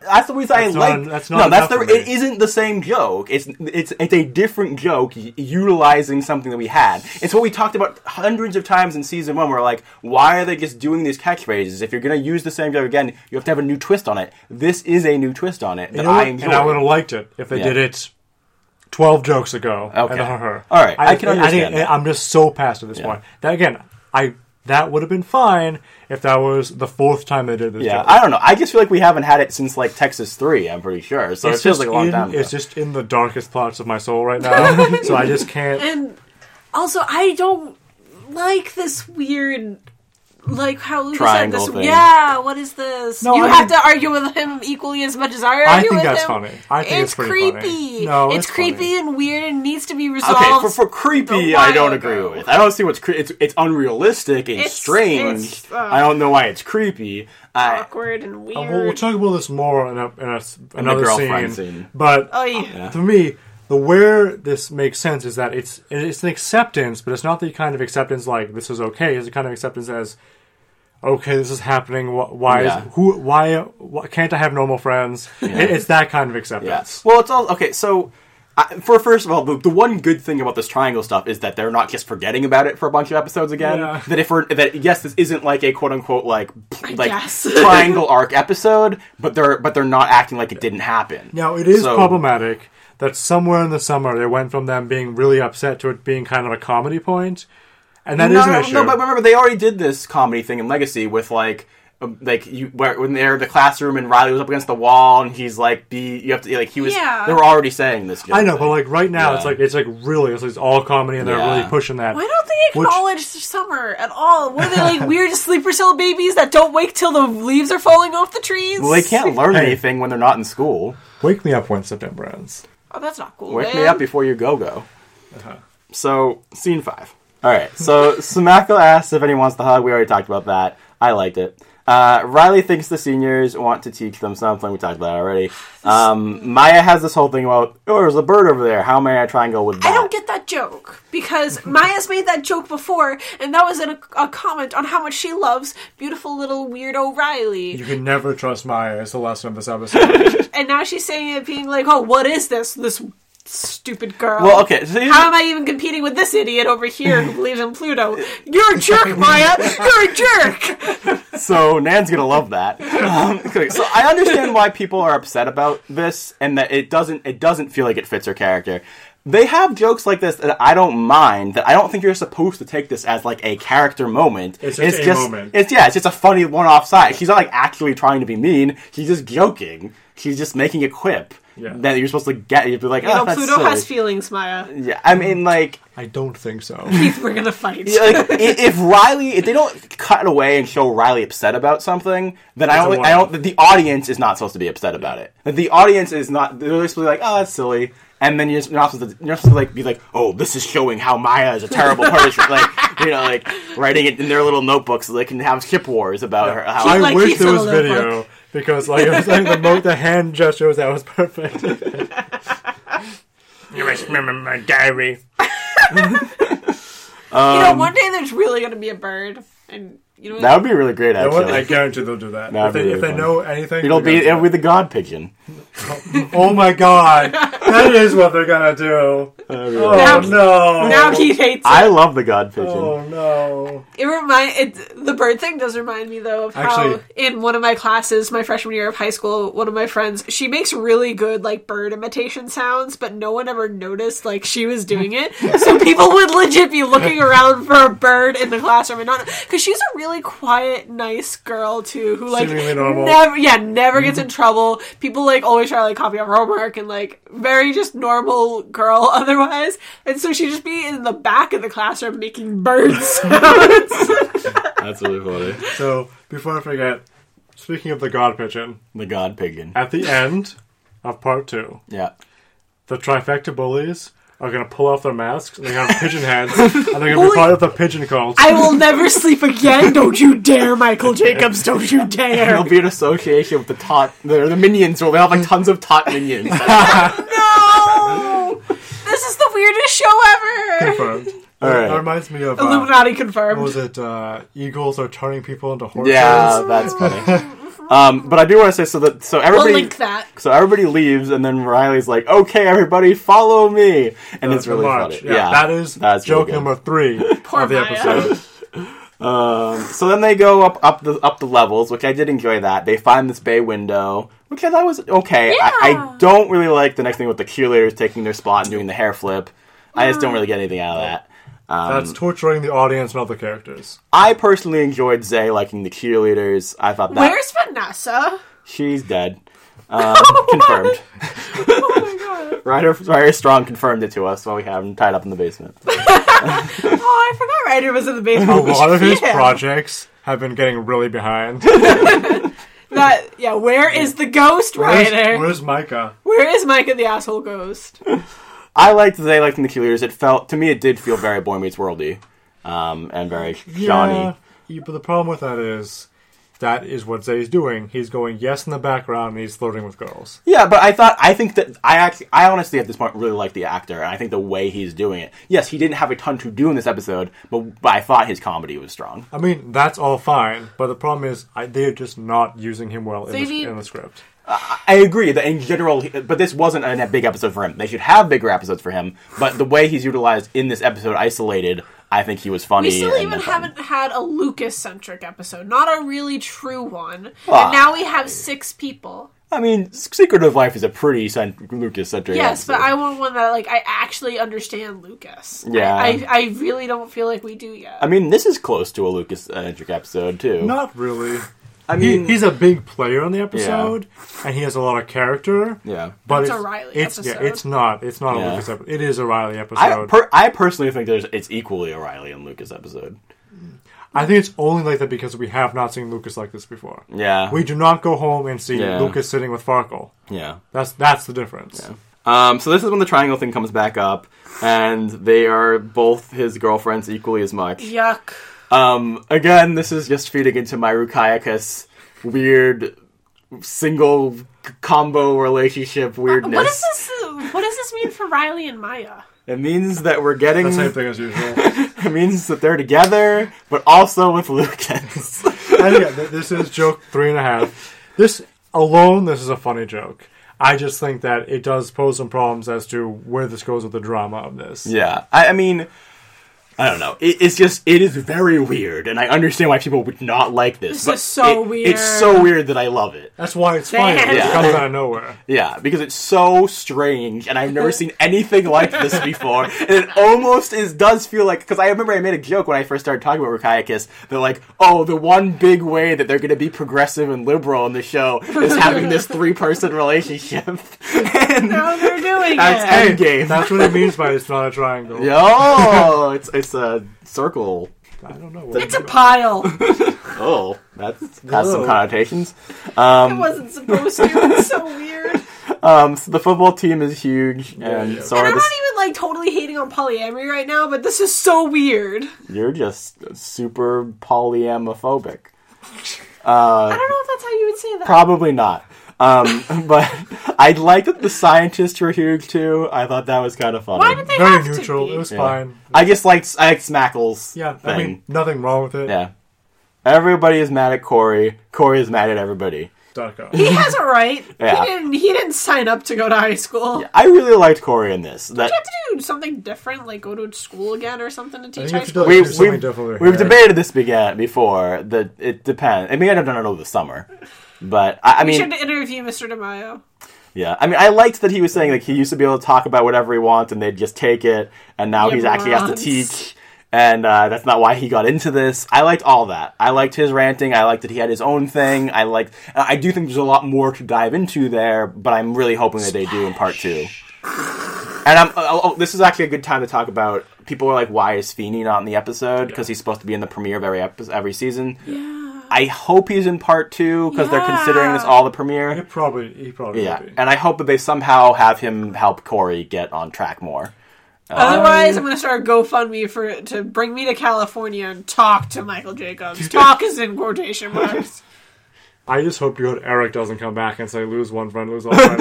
Oh, so I was thinking that, that this feels like part one of the like the war. war, yeah. And that it, it- more so than back to school in some ways. It feels like the war. he sh- he needs to not do that. I mean, I'll be really mad if he does that. These kids need to do this on their own. I would know if Eric was coming. I feel You like would I- I would have. I would have. Like, we wouldn't. We would Your have. Eric senses would have been tingling. We would have heard if Eric was coming next episode. I feel like Maybe. it would have come out. But who knows? I mean, at the same time, I don't know if, if William Daniels is coming back either. So So how's that theory going, Dan? Everyone is mad at Corey.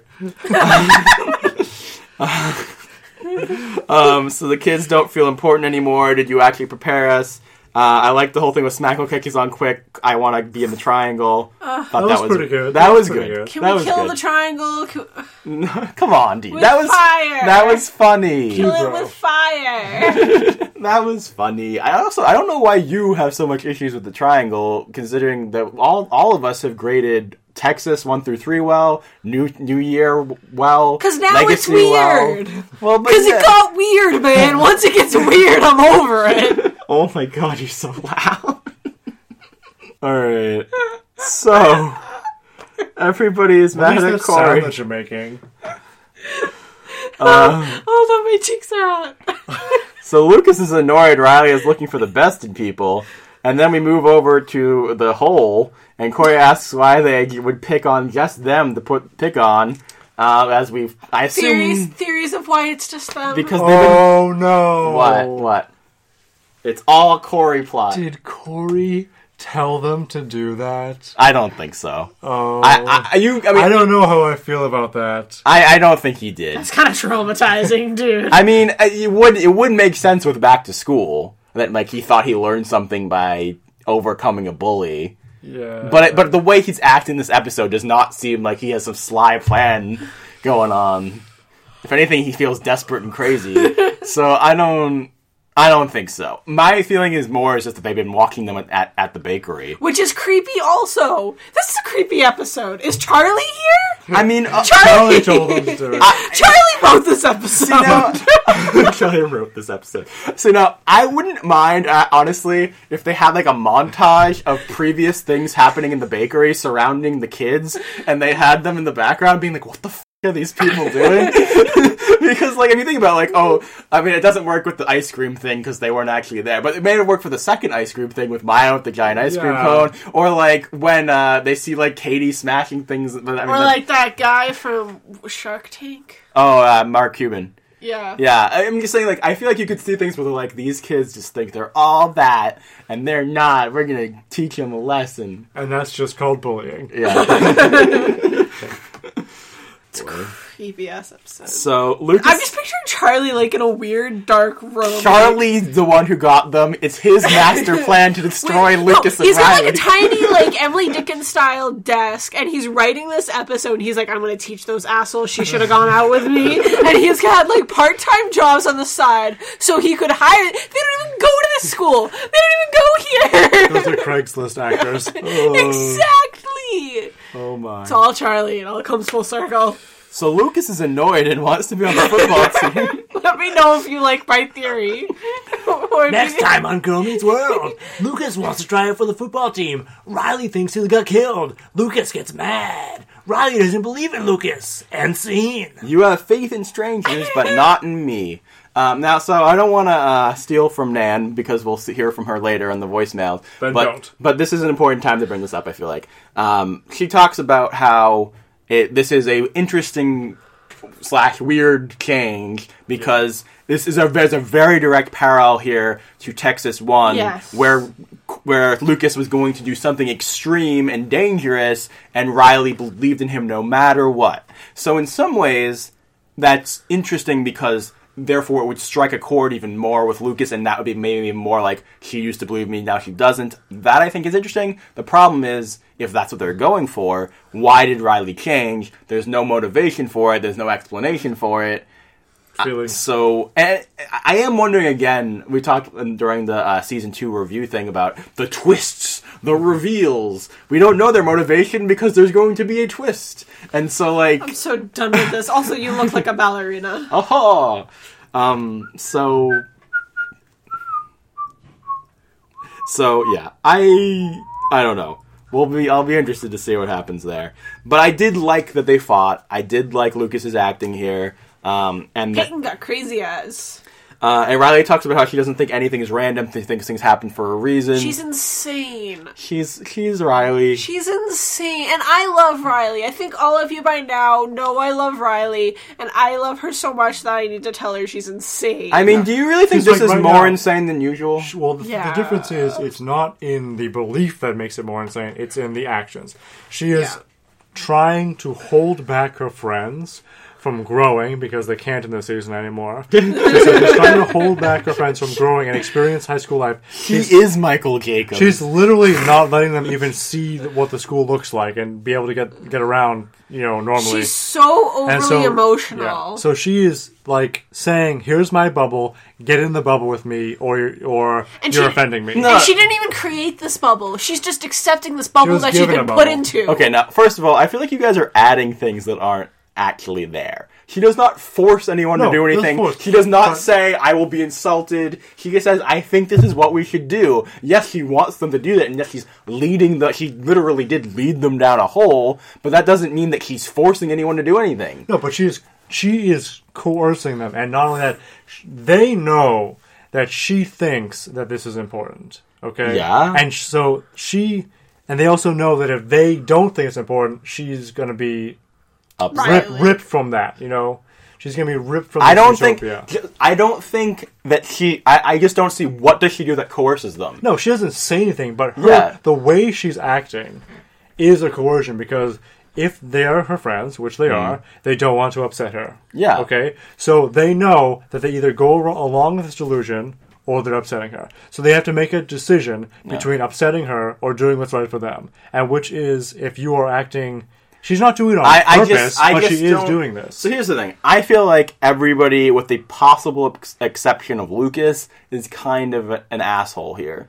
Because I, I I just feel like okay, so you don't agree with her, you think you want to look out there, you you're like you can be like, look, I'm sorry you're upset, but like I just don't agree with you, I'm leaving, and that's, then- the, that's the line we're missing from Farkle. yeah, and, well, and that's the thing. And then, and then if she reacts and is like, "No, you can't. I'm going to be so upset with you. you. You'll lose my friendship or something." Then Riley is doing something wrong. Well, she doesn't have to say something no, to be doing it. no. But my point, no. But she, she isn't doing anything wrong. She just believes in something, and, and, and yes, she's crazy, but she hasn't actually done anything at all until un- Well, in the until they classroom scene, she's asking Lucas to stay with her. Like, asking is not doing a bad thing. She wants that to happen. She asks her friend to do something. well, she's agitated when it seems like he won't go along with That's- her. it's okay to be upset Again, about she- something. Not about she- something and so delusional. She, and, and she isn't making them because they didn't. If she, if she Yeah, was, so- they would. But so it's not that she's making them; it's that she is creating a situation, not necessarily intentionally, not maliciously. Yeah. Again, it doesn't have to be maliciously.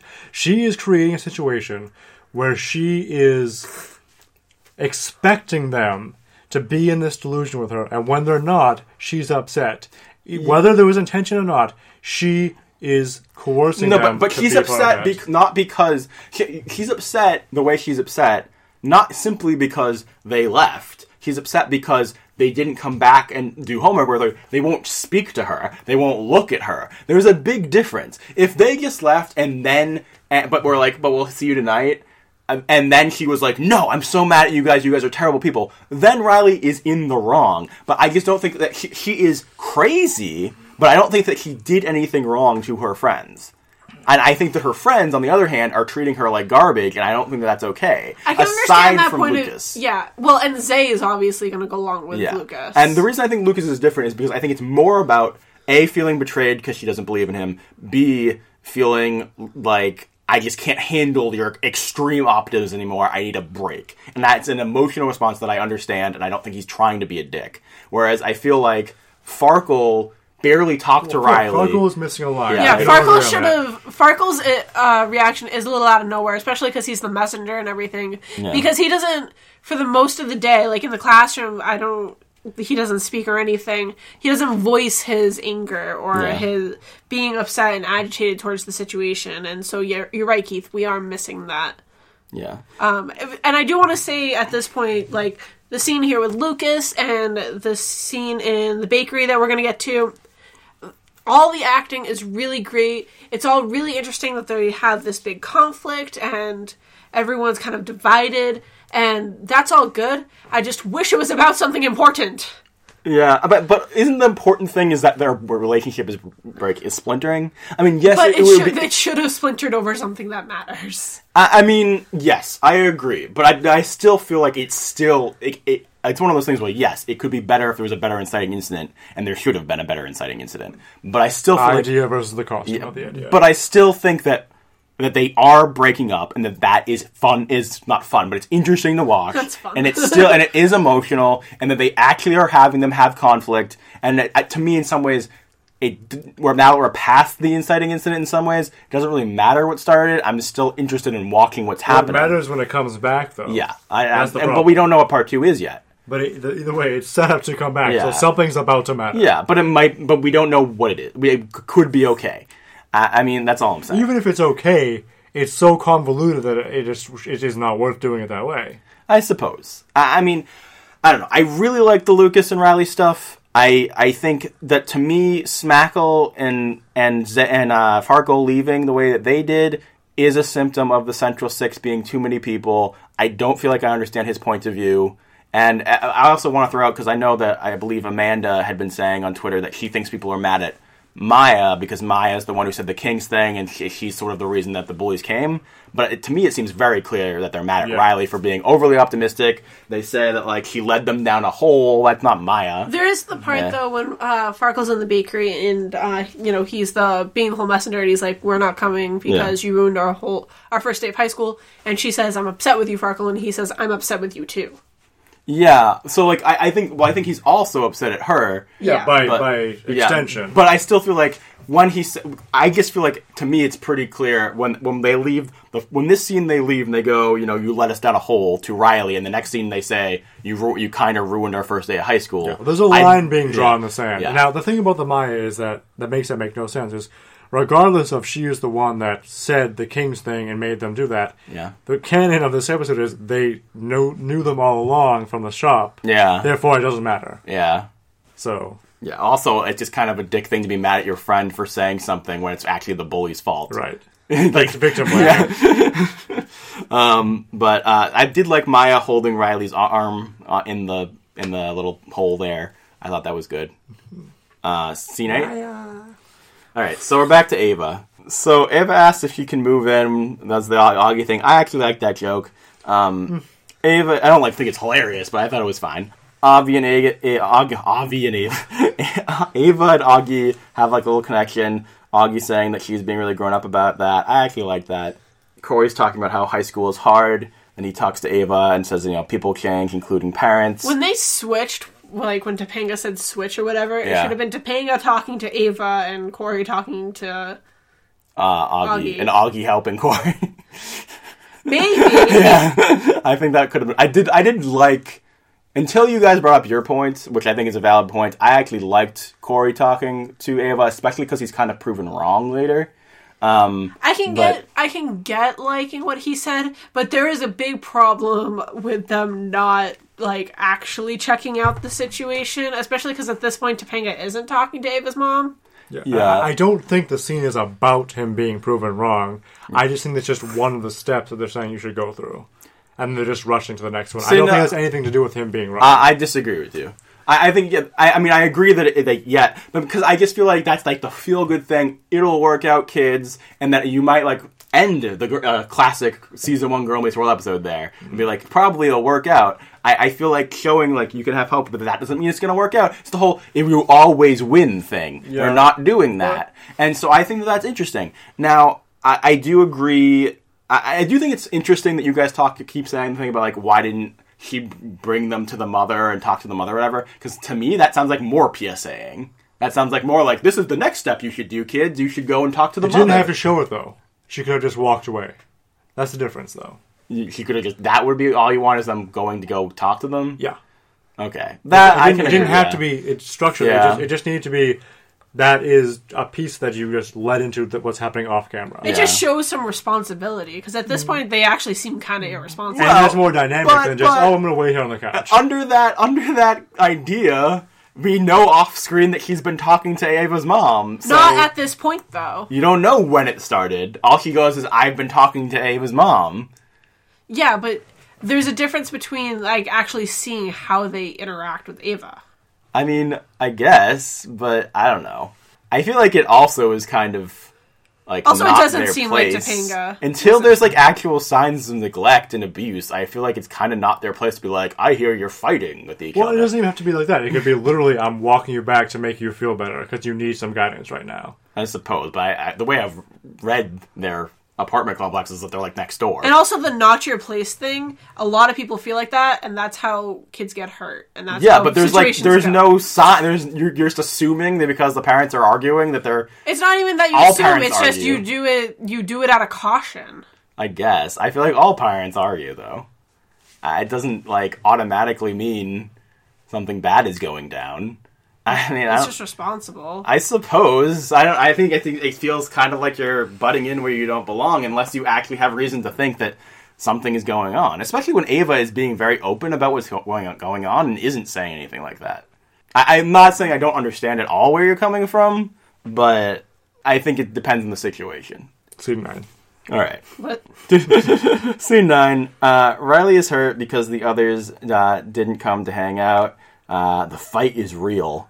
Uh, the bullies are in Topanga's. It's their place, which we pointed out it is literally Riley's place. Her parents own it, and they could have easily kicked them out. Um, yeah, that was um, super annoying. They should throw muffins at them. Mm-hmm. Um, no, they should not. Please don't.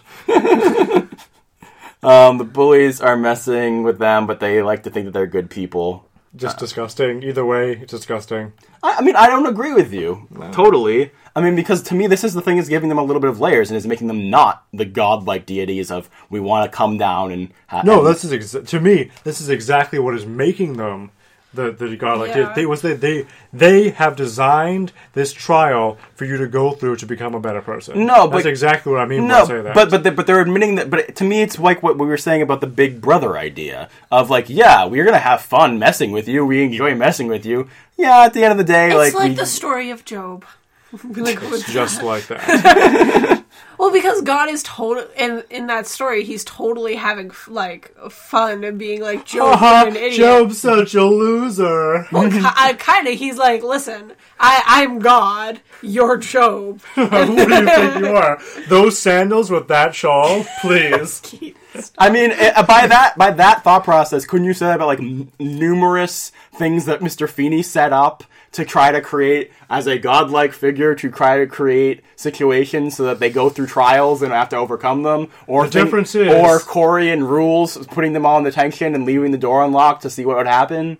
I mean, that's You if could- anything- you It's could, less, and you could, and but it's it was less done better. aggressive torment, though. Yeah, they, it was a because it was from a position that was more responsible to begin with. Yeah. and it was done better. So Yeah, you but, could, I, but no, but we don't know at the end of the day how these characters are being positioned. They might not end up being positioned the way Corey or Feeney is as actually right in making right, the right but decision. either way, they believe that they're the god figures. okay, That's what I'm saying. No matter what happens, they. but I don't know that that's a problem if they're proven not to be. But again, I said again, if they are, then it needs to go as far as I said before. That's the difference. They're like that they have to actually feel bad. About it. They no, not, they, I don't care if they feel bad, but they the characters need to be that far above them. To say, you are the immature morons. Yeah, You you don't get it. yeah, This is just plain bullying.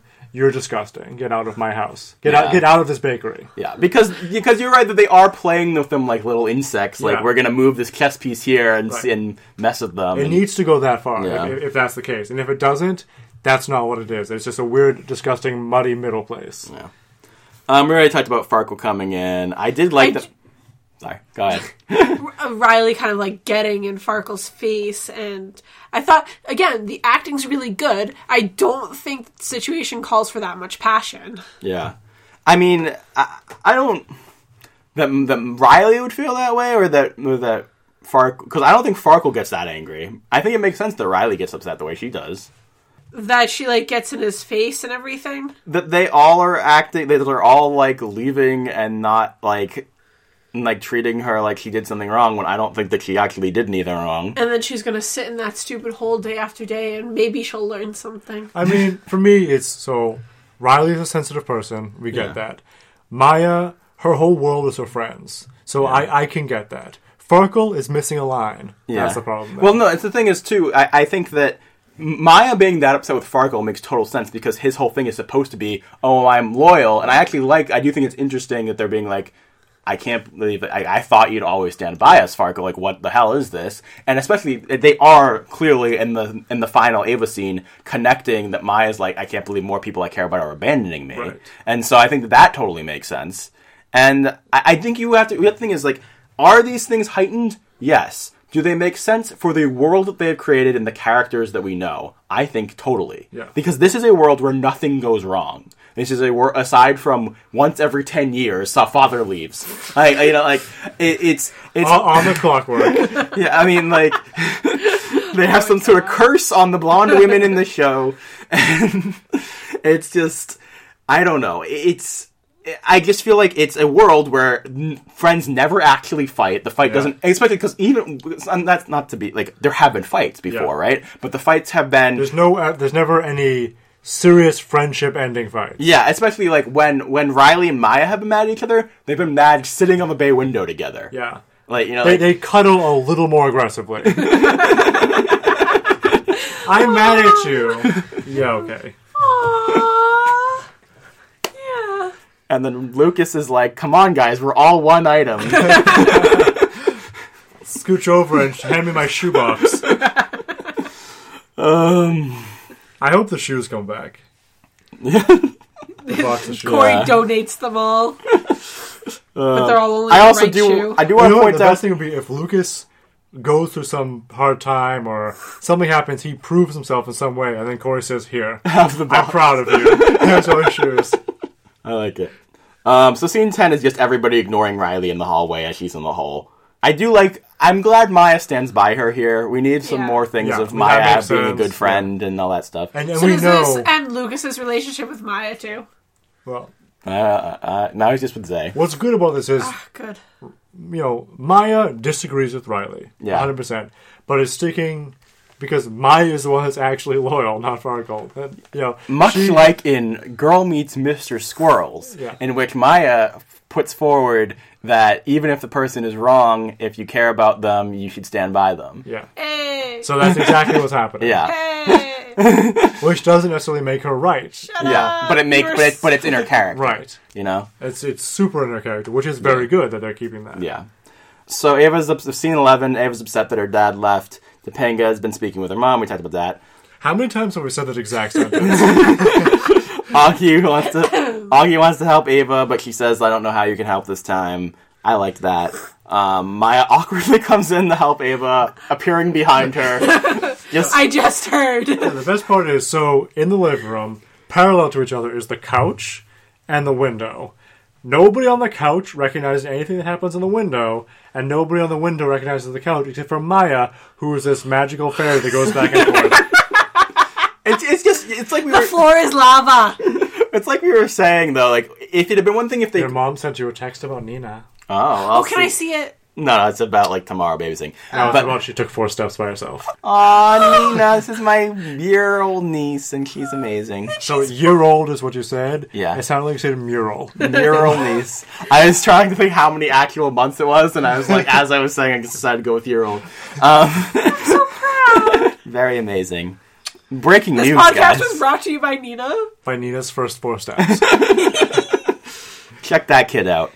So, what were we talking about? We were talking. Oh yeah. Okay. So no. So we were talking about how Vega's been talking with her mom. with her mom. um, so we were talking about how if, if Maya and Riley had been upstairs and like heard Ava crying and come down, or the and text message thing. Yeah. that you Or they Yeah. came out to get a snack and there was a ruckus. Yeah, or, or like Maya wasn't there, but Topanga had been like texted her and been like, "You might be able to help here." Yes. I think all that it was just like it was They should incorporate cell phones more on the show. And I've said this a few times before, but I really wish they would. Well, the difference is they're trying to teach you that cell phones are evil. And they're going to cause cancer. once they once she sits down with her, I really like this thing. Yeah, that It- is good. It Sabrina does a really good job here, and I think Ava. I think her the actual actress's name's Ava too. I'm pretty sure. Yeah. I'm sure it is. Uh, like Which a is- Kolker or something like that. I, she she impressed me because I didn't know that she had range. Honestly, I, you know, because the character is so one note that it, it's not easy Yeah. to tell. It's what she's Uh, given. Yeah, and so you know, I thought that was really nice, and she she gives her the advice of stay with your best friend, which. You know, we do. We were arguing about like, is it weird that the most important thing is stay with your best friend? But from Maya's perspective, I think Yeah. that makes sense. Because what comes for Maya, what comes with the best friend is also the whole Matthews unit. Yeah, and Auggie also has the whole Matthews unit. So eventually, Ava, well, Basically, it's all these leeches sucking. everyone in the show is eventually going to become a Matthews member in some way or another. Well, it's that. Oh, that's why the polyamory. Okay. yeah. yeah, exactly. So Lucas is going to have to take Riley's name. Yeah. Right. So then Maya talks about how sometimes people decide to go away for no for a while for no reason. Again, connecting back as we talked about. Back to school. All we're really gonna say I here just, is w- one note I will say, it is weird that we have Ava as a parallel to Maya as a parallel to Shawn. yeah. Is it one too many? I don't know. don't know. It's, well, I mean, it's also a good question. sh- it, it does kind of potentially make kids feel better about the fact that, like, hey, this is more, this is a relatively common thing. You know, it's not like you're going through this alone. Because I mean, what is it like? Fifty-one percent of marriages end in divorce. yeah, but this isn't just divorce. This is abandonment, and that's a little bit. It feels like I mean I don't know. Yeah, it I feels mean, less it's- common, but I I I will say I think that it would have been interesting if the mom had left. A because that character's terrible, and B just to have. Yeah. Well, I mean, I guess Shawn's mother left, but as far as on this show, to make it a little bit less always the dad. Yeah. Um, I'm just worried that, like what you said, like that well, becomes for a Shawn, both his parents left. Yeah. So Yeah. yeah. it should have been the mom. yeah. because, like you said, it becomes the flashback to Maya that we never got. Yeah. Do we need it that way? I don't know that we do, but Sorry. I, I don't. I don't know where it will go from here, and if I'll like it in the end. But I'll, it did give her dimension. It did give Auggie a storyline that can be an ongoing storyline that actually has depth to it and isn't just my friend's name is weird. And you know, so. It, and it, it also it gives you something where maybe you can slowly, if this keeps building like this, actually care about Auggie and Ava as a unit too. I don't want to though. I don't. There's so many characters. We cannot be fully invested with all the characters that have names on the show. We just can't. Yeah. We cannot do that. They are like every time we're like they have too many characters. Oh, here's two more! Yay! like they just cannot do that. They cannot hold up that mass. I do want to say I did like Ava's performance. Yeah. I think the problems were in the script. Okay. So as far as back to school, I think the only things we really want to talk about is how Which is the Boy Meets World. yeah, the Boy Meets World, episode. their first time in high school. The one major thing we want to talk about is I was saying I don't even know if I necessarily like this Boy Meets World episode better because it's just way simpler. And in some ways that's great because it's streamlined, it's very Corey centric, it's very A B C D E. They can set it up and Yeah. they do it and they did it And exactly as they wanted. Nothing to. is confusing, nothing is convoluted, it all makes sense, and that that's great. But at the same time, it, it is simpler. There's not as much interesting character dynamics. There's not as much emotion. There's not as much stakes. Uh, Eric does make a cool entrance though at the end. he does, um, and it's and it's definitely funnier. we can never get that entrance in this set. I know. Well, you can. It's just it probably will not end well. Somebody can jump off that landing up into the next one. I bet I bet Lucas can do it. He probably could. He's as strong as a horse. Yeah. All right, let's get to mail time.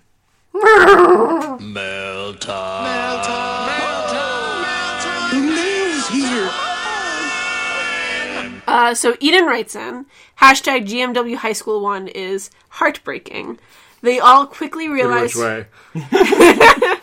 they all quickly realize who they once were. Kings, center of the middle school universe, isn't who they are now. They are starting over, rebuilding a new existence, and instead of sticking together through the pain of change and their weaknesses being brought out, they are turning on each other. See, it'd be more interesting if it was like Lord of the Flies ass stuff, like we are turning on each other. See, no, like again, like I think that that what Eden is describing is in there. It's like the framework, and I do Yeah. like it. It's just that it's covered by by sludge. What is- was that what it was? Is that what it was? That sludge is between us. Girl meets sludge or whatever. Yeah. which w- which was was the name of STEM. Yeah, yeah. Um, I, yeah, I just feel like there there is that core thing that I think is interesting. It's just kind of It's the idea Sludged of the up. costume of the yeah. idea. There's there's murky stuff in the way. It's of- all sludged up. all sluggy. Whoa, Josh's email is long. Uh, want me to read it? Yeah, I don't care. All right. Oh, I, th- I did want to say, based on Eden's email, that it reminded me again of how similar this message is to Gravity, Uh, as far as how we're perceiving it so far. And it's like, are we going to start every season reminding them that they're not the middle of the universe? Except Even though they Except are. again, they are. Yeah. They are the the middle of this universe because again, these random people came up to them, are setting them in very specific parameters meant to teach them a very specific lesson. It is completely Yeah. and totally tailored towards them, and anything that we ever see happen in this entire episode is directly aimed at them. It's all Charlie's plan. There's absolutely this- there's absolutely nothing that happens in the A plot that isn't directly revolving around them. yeah. So this next email is from Josh Taylor, former host of the GMW podcast. I'm having trouble putting my finger on exactly what I found so off-putting about this episode. I don't We're think, not. I don't think it was Josh, but somebody else said they that they sort of hated it, sort of liked it, and they were in a weird undefined zone between Between the areas. I thought was really Between funny. the seasons. Yeah. Uh, so Josh continues. I think maybe my main problem with it is the problem I have with most episodes of the show. The writers struggle to begin their stories. It seemed as if out of nowhere our characters were suddenly stuck in a hole, and I was struggling to understand the rationale behind what was happening. Then, before we before it was apparently very important to either stay in the hole or leave the hole. Yes, I agree. Riley's crying about it. Lucas is mad about it. I get that the hole is a metaphor, but it's a poor one because metaphors work best when they aren't crammed down your throat. Girl Meets World thinks it's a lot m- more clever than it actually is. I think everything has to be spoken. it thinks everything has to be spoken in order for the audience to comprehend what is happening. Either that, or it's just lazy writing. For example, Maya's first line of the episode: "Riley, what if we don't own high school?" Like, who would actually say that? Why does this show insist on telling rather than showing? Instead of doing an episode that shows how friendships change in high school, Girl Meets World is con- content to simply have an episode where the characters talk about how friendships change in high school. It's never subtle or nuanced, it's always right in your face. I'm going to pause there and just say they definitely do do that, but I also think they are also show- doing a little bit of showing. I, I agree with that in the sense of Lucas here. Yeah. But I, I think I'm, I'm agreeing with him a lot of points, and I think this comes down to in the way that the way I put my finger on it was by using the phrase the idea versus the costume of the idea. Yeah. And again, th- again, this is something that I have a lot of problems with a lot of episodes, and I think for me, that's how I can express. I think what you're feeling. Yeah. Uh, he continues by saying, I also didn't like Riley and Maya both referring to themselves as Lucas's girlfriend. Thank you. Why was Lucas okay with that? Does Don't anyone know. does anyone even care about this triangle anymore? What is Don't happening so. on this show? I don't know either. I, I do want to throw in. So that reminds me. some people are wondering. There's a lot of questions and zero answers. is this, is this like meta? People are wondering if this is like them, like the writers, like Hmm. making fun of the shippers obsessing about the triangle. It is, to a degree, it is playful in that way. Yeah, I think it's like poking fun is the word I would use. I don't know if it needs to be exclusively that. Yeah, it's creepy. you just a hate joke. those It's a one-off. polyamorous. Megan You says. just hate those smists. Yeah, do you want to read Megan's email? Okay. I really liked the episode. It was a good start to season three. Corey felt more like Boy Meets World Corey, and so did Topanga, I think. I really liked the end with Maya and Ava. Even though it was sad, I can tell that they're going to share a special bond in season three. I liked the start of the episode. It reminded me of Boy Meets World season two, episode one. Back to school. We thought just the same thing. I can tell this season is going to be awesome. Exclamation point. It felt less Disney and more Boy Meets World. Zay and Smackle were funny also. I hope they are regulars. Colon. Close parentheses. Keith. I wonder why Mr. Feeney wasn't in this episode. I thought they said he was going to be in the first episode of every season. More on that later. Well, we kind of already covered that. Yeah. I feel like we covered most of Let's this. remember that. Like we'll find out. Yeah. Uh, is there anything in here that we still feel like we need to talk about? I feel like we covered most Oh, we of it. yeah, we talked about a lot of this. I personally actually, um, I don't think Topanga was like leaps and bounds better than usual, but I didn't mind her that much this episode. I think she was a little bit better, and I do agree that I think, Practicing mommy lawyer. yeah, and I, I do agree that I thought Corey was better than usual. We do. I feel like we are overdue for her actually having a job, though. Yeah, Like we Yeah. we've been we haven't seen her be a lawyer in a long time or be busy in a long time. yeah, yeah, Yeah, she's pretty much the equivalent of a stay-at-home mom. yeah. She's just she, again like we talk about Lucas being a prop. She's Yeah. a prop. She's like ready to be on the couch whenever. He's ready to be on the couch whenever. I'm Jeremy! trying to, trying to hold it in, guys. Jeremy Pape writes it. No, hold on. What's the joke? No. It's, it's, so the problem is, this, the really shameful thing is, the joke that I'm trying to make Yeah. is the joke that only works if you say it quickly. Yeah. And it's the same joke that I forgot yesterday. What? What is the line from the episode of Boy Meets World? Corey, Corey Wolf, no, not Corey Wolf. Um, the video, the sex video. Oh, it's great anywhere, anytime, great where. anytime, anywhere. Yeah. You try to make that s- use what that just line said. so many. I know it's just like regularly. we really need more uh, if- Sex jokes. yeah, like, like, even if they don't like actually, even if they can't say things, like we need more jokes that allude to it. You know, like the brother, second brother thing in Brother, and like the um, like when Riley had the sex dream about Lucas and Oh, stuff right. like that. You don't remember Yeah, when, that? she t- when her feet were tickled. All right, read Jeremy Papes. She has weird Who, fetishes. me or her? I got this. I Anyways, got this. Jeremy Pape writes in. This week, I think a lot of interesting choices were made for season three. Why That's do a you really not get mad at him when he says that? because I just said one thing and stopped. no, but he said the thing that she. because you. I'm desensitized at this point. Jeremy Pipe writes on this week. Jeremy Pape writes in. I think a lot of interesting st- choices were made for season three. That's a that's a good euphemistic way to put it. they decided to carry on the drama of that triangle, quote unquote, into the new season, which already starts a bad precedent. Yeah, yeah. Well, except if they just stopped talking about it, that would also be a bad That would, precedent. yeah, that would be really awkward. As Zay is apt to say, yeah.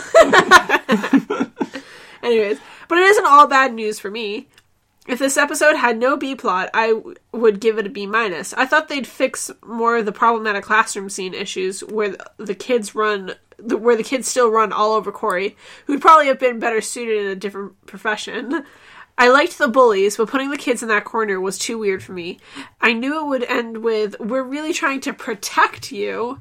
Right from the start, and that didn't sit well with me. Harley was a better bully because he was a jerk basically the whole way through.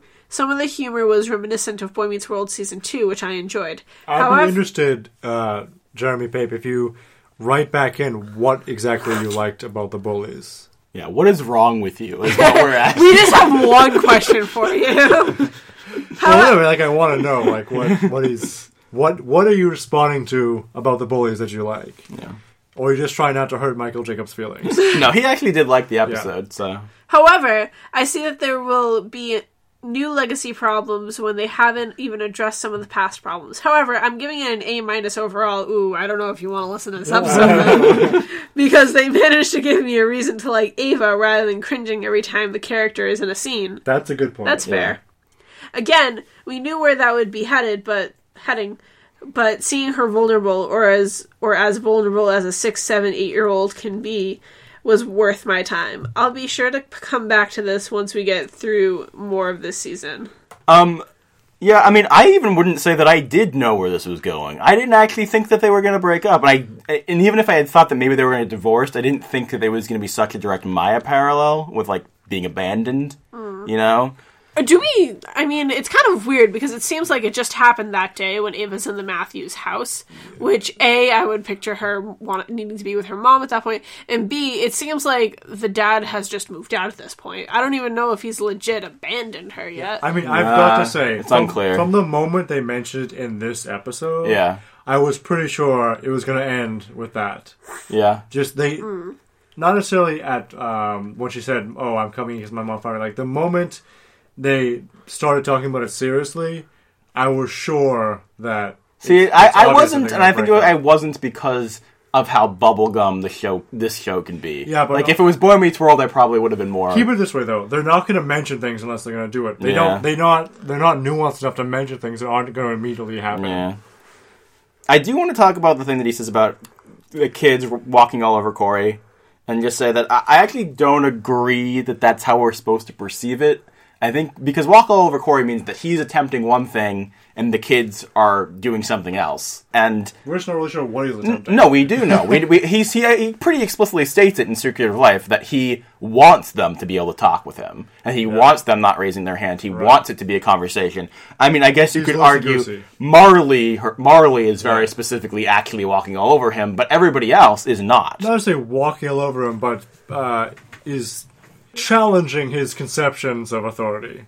Can I have the phone back real quick? Yeah. All right. Because I think I opened something back. It's fine because we're actually done with the emails. Well, aside from Emily's? the other ones, which I'm going to bring up in my email app because they're not in the outline.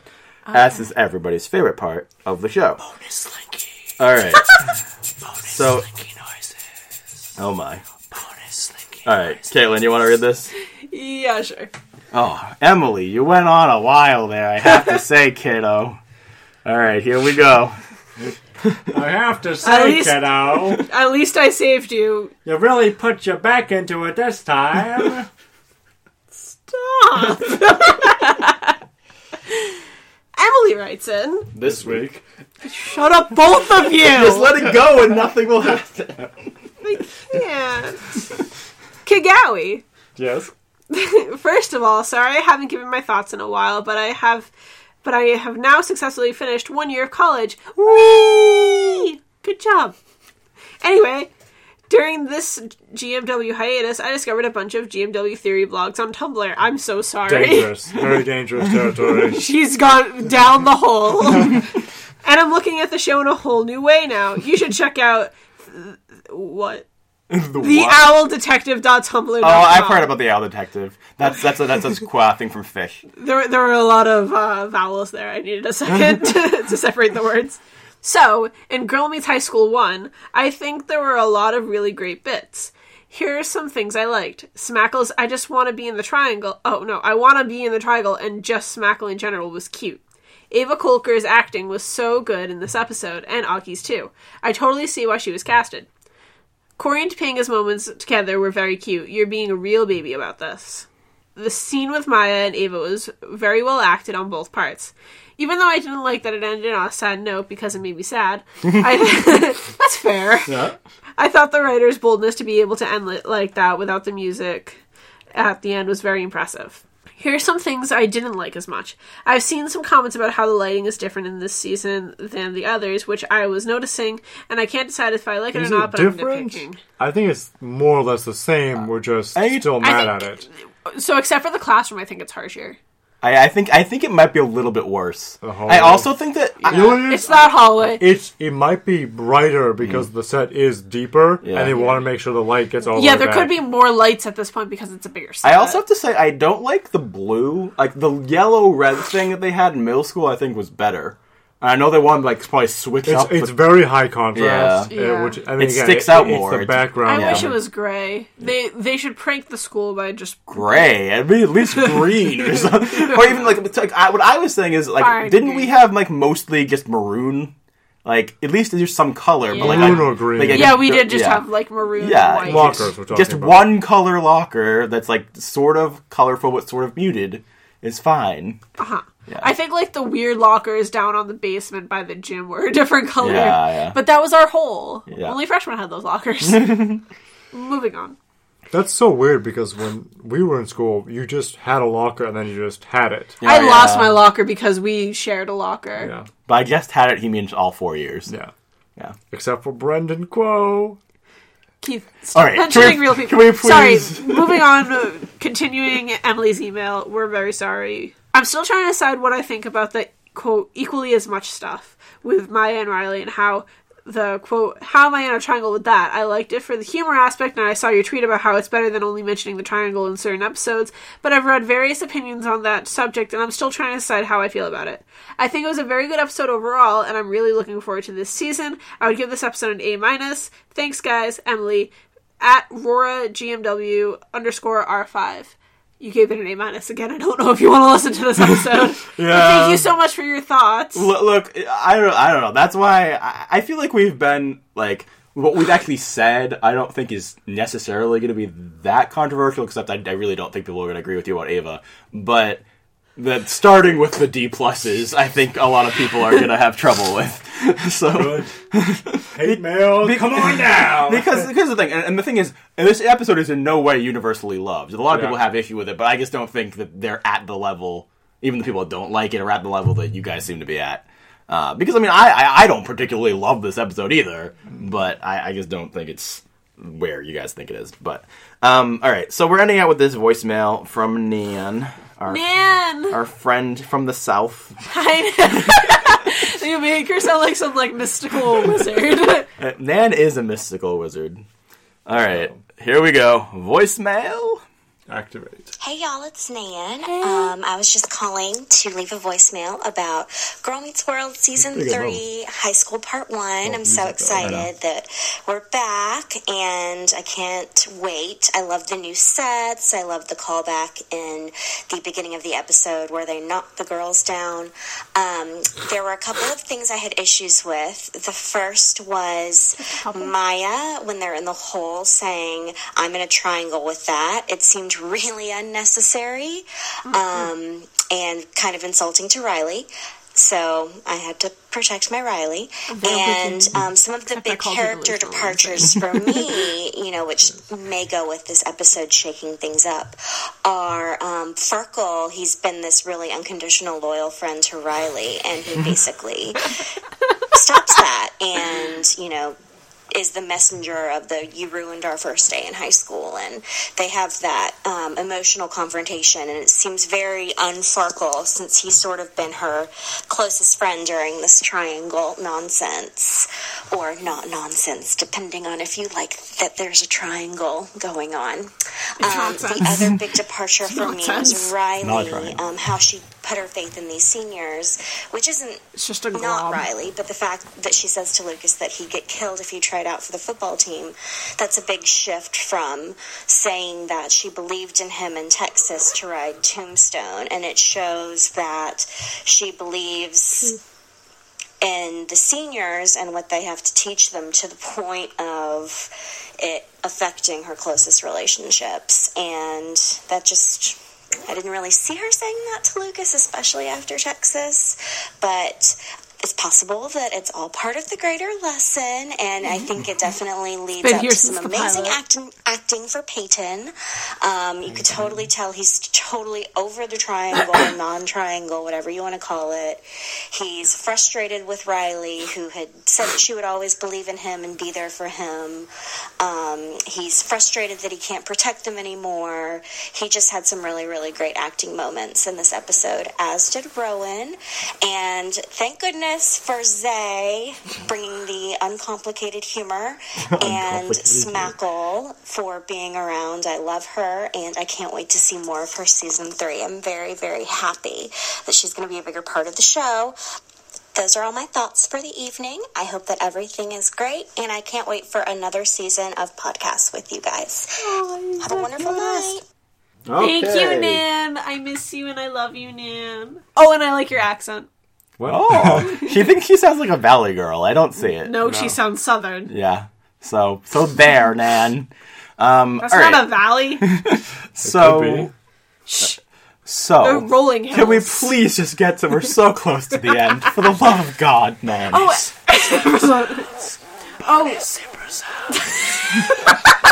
Um, I do feel like we sh- you should mention what you were saying about the having faith in people thing when we were watching the episode about how it's not necessarily about having faith in someone when the, objectively the football players objectively would destroy Yeah, him. I mean, And, like- aside from the character switch of if she is or not fully confident in his abilities, no matter what. Aside from that, if Lucas, if we are led to believe that the people that we saw are the football team, and that is what everyone on the football team is like, and not even just the varsity, but whatever it is, he probably should not play football. but he's as strong as a horse. I do want to be. I I want to be team episode of Lucas on the second string of Yeah. the football team. because that would be okay. But like basically, starting from now, if that is reality, that that is the football team, he will probably get seriously injured on the football team, and she is right to worry about him. So that alone is not necessarily her not having mm. faith. That's just her being concerned in him. but not consistent. And Yeah. now, yeah, well, regardless of that, now it is conceivable that a character may be upset by that, but I don't know that I buy Lucas being upset by that in particular. Well, I think in this whole episode, he's had his, uh, as you put it earlier, his manhood, his dignity of being the protective one threatened, and Yeah. so this this might feel like a last straw kind Yeah. of thing. He's for no longer the cowboy. He's like the saloon owner. Yeah. well, I, I think part of it, I think it's it's not necessarily just that she was losing faith in him. It's that she she in this episode where she's insanely having faith in people Yeah. and so optimistic isn't optimistic about him, Right. but she's optimistic about these people. Right, Like and- what the and hell? and that's where it all like- comes in. Yeah. So like that makes sense to me. Why why she loses her optimistic nature towards him. I hope is somewhat explained in part two because it doesn't make a ton of sense unless it's just literally she finds these giant football players more frightening than a bull. Uh, you know, like I don't. It's just a feeling she had. Now I do have a question. That's totally off topic here. Yeah. Uh, I, am I right in thinking that the kicker in football is like usually smaller and stuff? Yeah. Could like Yeah. could Farkle become the kicker and make Lucas jealous? I mean, the kicker still has to have powerful legs.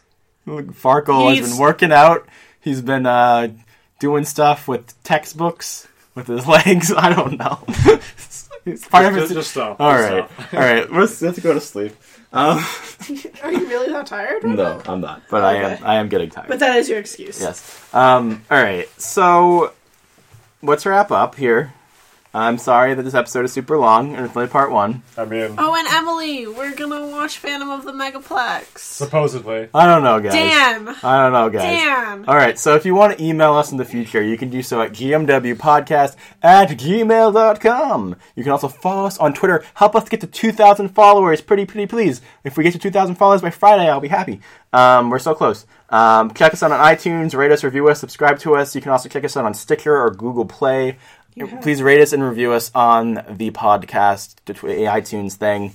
Um, we could use some nice positivity after some of the negativity Hate we mail. received. Gotta get some hate mail. Um, check out our website, gmwpodcast.com, our YouTube's GMW Podcast. We actually have some ideas when we want to get to soon. Um, Dream, Try. Do good. class dismissed. Zipper sounds. Zipper sounds. Zipper sounds. Zipper